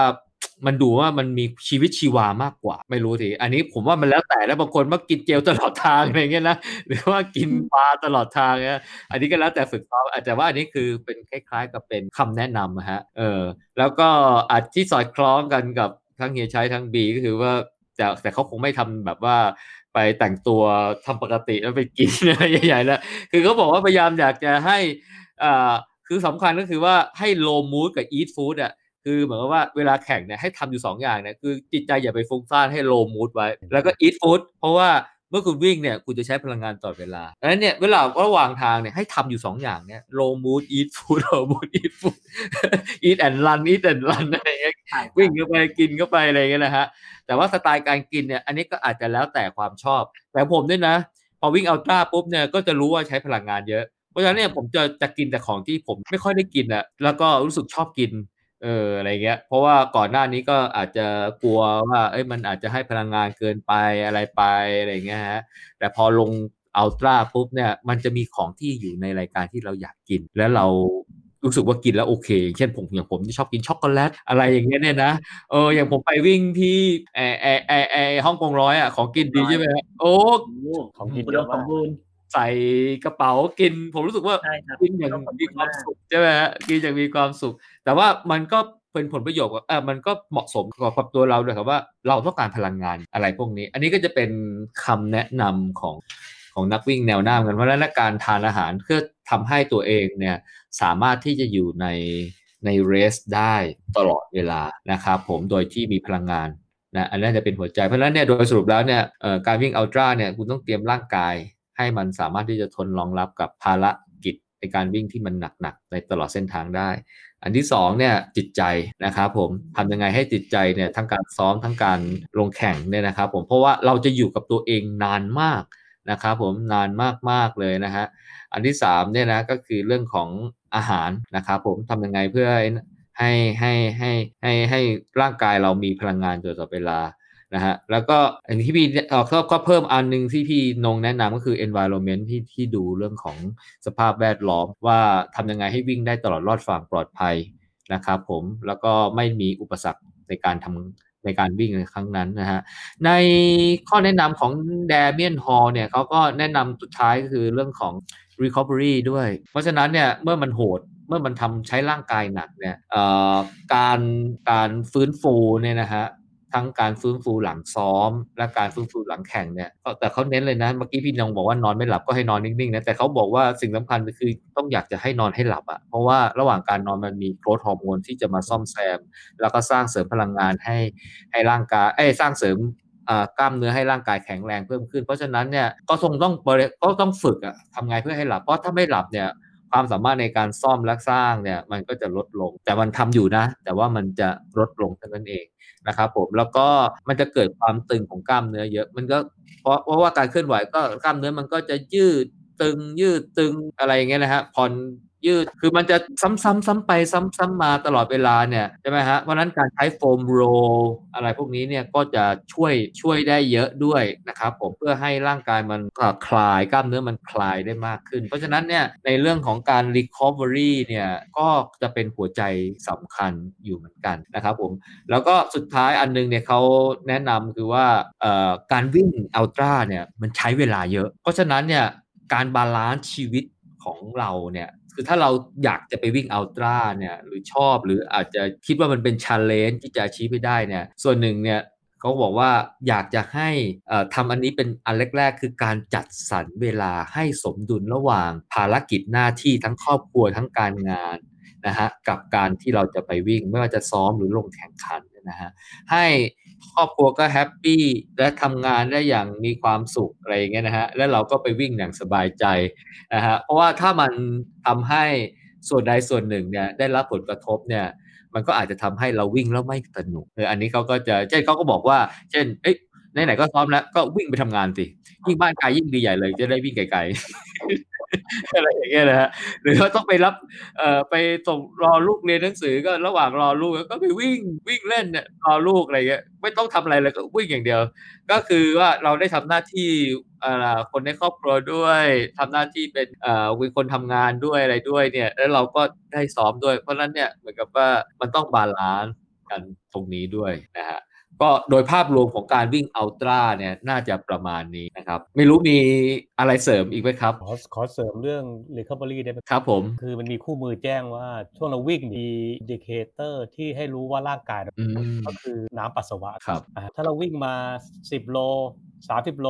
50โลเนี่ยแล้วปัสสาวะเรายังใสอยู่แสดงว่าสุดยอดมากอืมแต่ว่าร่างกายแทบปกติ หรืออาจจะออกเหลืองนิดๆนึงที่ใสแต่ต้องไม่ขุ่นครับแสดงว่าร่างกายเราปกติ ตัวอย่างวันเนี้ยผมวิ่งมากลับมา 28 โล 30 โลเนี่ยก็คือใสปกติถือว่าโอเคมากนะครับแต่ของน้องที่วิ่งด้วยกันเนี่ยออกออกมาเหลืองแดงเนี่ย มันก็ต่างกันแหละการที่เราวิ่งอยู่เราเราแสดงว่าเราใสเราทานน้ำไปแล้วร่างกายเราพอแต่เราเราวิ่งจบ race เขาเนี่ยให้เราฉี่เลยครับอืมพอเราฉี่ปุ๊บเนี่ยเราดูว่าปัสสาวะเราแบบไหน ถ้าแดงแล้วขุ่นอันตรายมาก ถ้าส้มแล้วขุ่นอันตรายมากแสดงว่าคุณเสียโปรตีนเยอะมากโอเคที่จบไปก่อนอะอันนี้คือเป็น indicator indicator เพศหนึ่งเมื่อเราเราถึงเส้นชัยปุ๊บเนี่ยเขาบอกว่าให้ทานน้ำไปหนึ่งลิตรทานดื้อๆเลยครับทานไปหนึ่งลิตรไปนะครับทานปุ๊บแล้วก็ไปถึงห้องเราก็อย่าเพิ่งนอนไปถึงก็เป็นนวดอาบน้ำรีลีสที่ปุ๊บเนี่ยแล้วก็ปรับแอร์ให้อุ่นๆหน่อยแล้วก็สักประมาณชั่วโมงครึ่งชั่วโมงเนี่ย ให้เราปัสสาวะออกมาอีกรอบไอ้น้ำที่เรากินเข้าไปครับแล้วเราค่อยนอนไป แล้วถ้าถาเอ่อภายใน 7 วันเนี่ยเขาให้แค่แค่7วันเราต้อง recovery มาให้หมด จะรู้ได้ไงว่าหมดมันจะมีสูตรคือเรียกว่าเป็น sleep depth ดูว่าปกติเราเนี่ยเรานอนวันละกี่ชั่วโมงตัวอย่างเช่นเรานอนวันละ6ชั่วโมง แล้วเราแล้วเราวิ่งไป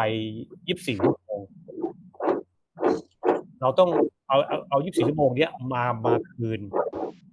เราก็เช่น ปกตินอนวันละหกแล้วก็อาจจะนอนวันละแปดหรือเรานอนกลางวัน คือเอา24ที่เราไม่ได้พักเดี๋ยวเอาคืนมาให้หมดอันนี่คือ sleep depth และให้เสร็จภายใน7วันนะครับอืมและปัสสาวะเนี่ยจะต้องใสภายใน 24 ชั่วโมงอ่านะครับให้วันที่ 2 แล้วเป็นยังเราไม่ได้วิ่งน้อยเฉยๆนะสมมติว่ายังเหลืองยังขุ่นอยู่ยังไม่เริ่มมีปัญหาละแปลว่าร่างกายเราเนี่ยถูกใช้งานหนักอันนี้ อันนี้เป็นเป็นเป็นข้อที่ที่ผมครับแล้วก็ถ้าเป็นไปได้นะครับขา ultra เนี่ยไปซื้อเครื่องปั่นไว้เลยครับกลับมาแน่นอนโปรตีนต้องกินแน่นอน ผมกิน whey protein แล้วก็อาหารต่างๆ ที่เราเตรียมไว้เนี่ย พวกข้าวแป้งนมน้ำมะเขือเทศผลไม้ผักต่างๆ เอามาปั่นแล้วก็กินแล้วก็นอนเลยครับจบอันนี้คือจะเล็กได้ได้ดีครับบีกับชัยมีอะไรเพิ่มเติมไหมครับ เรื่องไหนก็ได้ฮะก็ผมว่าท้ายแล้วจริง ๆ เราก็วิ่งอันต้านะครับสำหรับวิ่งอันต้าเนี่ยหลังๆ คือผมก็วิ่งมาคือวิ่งกันมาเยอะอะสุดท้ายก็ผมก็ผลึก ผลึกได้บางอย่างว่าการเนี้ยสุดท้ายอะเราก็แค่ก็คือวิ่งเพื่อสุขภาพถูกไหมครับอืมเพราะฉะนั้นการที่เราวิ่งแล้วเราออกมาวิ่งได้เนี่ยถือว่าดีแล้วล่ะ แต่เราก็ต้องไม่เบียดอย่างที่โจบอกเราต้องไม่เบียดเบียนเรื่องงานส่วนตัวเรื่องภาระครอบครัวอะไรต่ออะไรผมว่าผลึกสุดท้ายเนี่ยงานการวิ่งของเรา มันก็ต้องทำให้เรามีความอืมวิ่งแล้วเราไม่เบียดเบียนตัวเองเบียนคนรอบข้าง สามารถรับผิดชอบภาระหน้าที่การงานได้ทุกอย่างผมก็ว่าผมก็คิดแค่เนี้ยว่าวิ่งแล้วทุกวันขอแค่อืมโอครับเคครับ งั้นผมผมจะเสริมในอีกเรื่องแล้วกันก็จริงแล้วโดยส่วนตัวเนี่ย ซ้อมมาอย่างไรก็วิ่งอย่างนั้นนะครับอืมใช่ครับอะจะจะไม่ไม่โหมไม่ตึงจนเกินไปฮะเพราะว่าเราเราอยากจะมีอายุวิ่งได้ยาวๆยันแก่ฮะก็ก็จะจะไม่ไม่ไม่โหมก็ต้องก็ต้องดูให้ดีอะครับนอกนั้นก็ก็นะวิ่งให้มีความสุขดีกว่าครับเนาะแก วันละชั่วโมงวันละชั่วโมงชั่วโมงก็พอใช่ไหมใช่ชั่วโมงละสิบห้าโล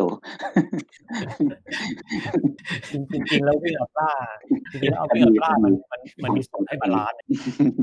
เขาบอกว่าวิ่งเนี่ยถ้าเราวิ่งเร็วมันก็จะเหนื่อยวิ่งช้ามันก็จะเมื่อยครับการวิ่งอัลตร้าเนี่ยถ้าอยากจบสบายๆเนี่ยเขาบอกวิ่งให้เมื่อยครับอย่าให้เหนื่อยอืมอันนี้เป็นข้อมูลเด็ดเลยไปเรื่อยๆเราไม่เมื่อยเราไม่เหนื่อยฮะแต่มันจะเมื่อยครับก็ถ้าถ้าเกิดเมื่อยเนี่ยถูกต้องเลยครับอืมถ้าเกิดเมื่อยเนี่ยหัวใจเราปกติ ถือว่าแข็งแรง แต่ถ้าเราเหนื่อยปุ๊บเนี่ยหัวใจมีปัญหาแล้วคือมันจะทั้งทำงานหนักครับอืมครับอะทิ้งท้ายนะฮะรายการต่อไปพี่นงอัลตร้าที่ไหนครับ ตอนนี้ที่ลงไว้นะครับก็ ก็ไปซ้อมกับโคโคนัทนะครับแค่ร้อยไมล์พออ๋อเอาวันที่หนึ่งใช่ไหมฮะเออใช่วันที่หนึ่งนี่เขาว่าเออห้าร้อยโลวิ่งก่อน อ๋อ ของพี่วิ่งมันแล้วก็รายรายการใหญ่จริงก็เนี่ยเป็นเชียงราย 230 โลสองร้อยสามสิบโล อันนี้นั่งนั่งมองมาหลายปีแล้ว วิ่งจากไหนไปไหนพี่จากมามาพะเยาเลยปะ ไม่แต่ใช่ไม่ไม่ครับก็วิ่งที่เชียงรายวนอยู่ในเขาเชียงรายเออสองสองเออซึ่งมันจะเป็นสองลูปเนอะมีลูปเล็กกับลูปใหญ่ต่อกันอ๋อคือลูปลูปเล็กมันร้อยไมล์แล้วก็ลูปใหญ่เอ้ยลูปลูปใหญ่มันร้อยไมล์ลูปเล็กอีกเจ็ดสิบอ๋อครับให้เวลาผมหกชั่วโมงก็ถือว่าโหดเหมือนกันอืมอันนั้นเป็นเทรลเป็นเทรลครับเทรลเป็นเทรลนะครับแล้วบีกับใช้รายการถัดไป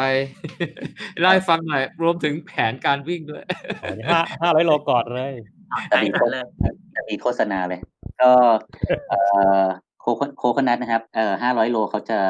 สตาร์ตตอนตีสองวันพุธที่หนึ่งนะฮะอืมส่วนวันวันส่วนสองร้อยไมล์เนี่ยเอ่อแปดสิบชั่วโมงสตาร์ทวันศุกร์ที่สามนะครับตีสองนะครับ แล้วก็ของของร้อยไมล์ก็คือเสาร์ที่สี่ตอนหกโมงเย็นนะฮะสี่สิบชั่วโมง ก็ปีนี้อาดีส่งข้อมูลมาแล้วนะฮะว่าร้อยไมล์มีสิบเก้าคนนะครับ ชายสิบห้าหญิงสี่200ไมล์มี4คนชาย3หญิง1ส่วน5 500โลมี8 มี8คนครับ โอ้แปดคนครับโอ้มีคนอยากไปกับพระเจ้าแปดคนมี8คนครับผมถ้าทางแต่ปีที่แล้วก็เกือบจบมาหลายคนนะปีแล้วนะเกือบจบมาหลายคนนะคือคักมากเลยนะใช่ใช่อืมครับ ก็เขาคนเก่าน่าจะ5คนได้มันเกือบเกือบ5คนอืมเออคนใหม่ว่าสามอ๋อก็คือบีใช้ไปป้องกันแชมป์มีครับคปีนนี้คือท็อปน้อยท็อปน้อยโควิดโดครับนโดนอาดีชาเลนจ์มาโหดครับปีนี้อืมให้ให้วิ่งสี่วันเนี้ยเหรอหรือไงคือชาเลนจ์ชาเลนจ์แรก500โลสับร้อยครับ แล้วก็โอ้สุดยอดชาเลนจ์ที่2คือ128ชั่วโมง400ไมล์เอ่อโอ้ย140กิโลแต่ คือคิดว่าเอ่ออาจจะแค่ชาเลนจ์แรกนะสนุกสนุกเป้าแรกให้จบก็บุญแล้วล่ะใช่ใช่ก็บุญแล้วล่ะเนอะครับผมกับก็เดี๋ยวเชียร์เฮียใช้กับบีพี่นงด้วยนะโคโคนัทห้าร้อยเออเมื่อกี้บีโชว์เสื้อฟินิชเชอร์ปีที่แล้วใช่ไหมเนี่ยโอ้สวยมากครับหนึ่งในสามตัวใช่ไหมของปีที่แล้ว ปีแล้วสองตัวปีแล้วจบสองคนครับเอาปีแล้วจบสองคนเอาสองคนนี้ใช่ไหมฮะใช่ครับอืม ผมผมของของปีที่แล้วเราพี่โจทราบไหมว่าพี่หมูเราได้ที่หนึ่งร้อยไมล์นะเนี่ยโฆษอ้าณาวที่หนึ่งโอ้ร้อยถึงไมล์นะถึงที่หนึ่งถึงโอ้โหอ้าวแล้วปีนี้หมูไม่ลงอะโอ้โหไม่ซ้อมพี่หมูทำชาเลนจ์วันละสิบโลนี่เกือบร้อยวันแล้วนะเนี่ยเดี๋ยวลงได้แล้วครับเดี๋ยวว่างๆมาเล่าด้วยวิ่งยังไงวันร้อยร้อยวันเนี่ยวันละแล้วอ้าวแล้วแล้วหมูลงอัลตร้าเขาหรือเปล่าเนี่ยไม่มีไม่มีมีอะไรไหมครับ อินทนนท์อะไรอะไม่เอาไม่ของเขาเหรออืม ก็สำหรับผมเนี่ยก็รู้สึกอัลตร้าอาจจะไม่ใช่แนวมั้งฮะเลย แต่แต่จริงๆ ลึกๆเนี่ยก็ชอบชอบฮ่องกงนะ แต่ก็แต่ก็ไม่แน่ใจก็อาจจะไม่ซ้ำอะแต่แต่แต่ถ้าใคร แต่นั้นเป็นเทรลอะเป็นเทรลแต่ถ้าเป็นโรดเนี่ยเอ่อก็ในเมืองไทยไม่ก็เคยลงแค่บางแสนอะแค่นั้นเอง แต่รายการนั้นเป็นรายการวิ่งแบบมิตรภาพอะนะวิ่งไปกับเพื่อนๆ สนุกสนานอะไรเงี้ย enjoy กับเส้นทางอะไรเงี้ยไม่ไม่ได้แข่งขันอะไรเงี้ยฮะเอออคนละคนละอารมณ์กันนะฮะแต่ถ้าเป็น รายการที่ลงก็คือมีสวนพฤกษ์เคยลงไปฮะวิ่งสิบชั่วโมง อืมก็ก็ก็อันนั้นเนี่ยผมว่านะถ้าใครอยากวิ่ง ultra แบบเป็น road แล้วแบบว่าอยาก challenge ตัวเองนะฮะผมว่าสวนพฤกษ์เนี่ยดีสุดแล้วเนอะอืมปลอดภัยค่ะใช่ไหมเออเพื่อนๆเป็นเหมือนปาร์ตี้ฮะ ปาร์ตี้ปาร์ตี้อัลตร้ามีของกินตลอดเส้นทางใช่ไหมฮะอืมอืมวิ่งแล้วน้ำหนักขึ้นครับรายการนี้ใครอยากกินอะไรก็เนี่ยแหละครับมางานนี้ฮะ ได้กินทุกชนิด มีความรู้สุขจักกันหมดครับ รู้จักกันหมดเลยฮะก็นอกนั้นก็คิดว่าแต่ละนี้ผมก็ยังไม่ได้คิดที่จะลงรายการไหนนะที่เป็นอัลตร้านะฮะมาเล่นกับเอ่อรายการแบบธรรมดา conventional race ธรรมดา ก็วันนี้ก็คงประมาณนี้ขอบคุณมากเลยมาแชร์ประสบการณ์เรื่องของอัลตร้ามาราธอนนะฮะ ก็อาจจะเป็นอะไรที่หลายๆ คนอาจจะไม่ได้อยู่ในความคิดคำนึงนะฮะ วันนี้ก็มานั่งฟังดูเผื่อ อยากจะสร้างชาเลนจ์ผมคิดว่ามันเป็นอะไรสิ่งอะไรท้าทายอะฮะที่ ที่ทำให้รู้ว่าเฮ้ยจริง ๆ แล้วเนี่ยร่างกายเราเนี่ยมันไปไกลกว่าที่ที่เราคิด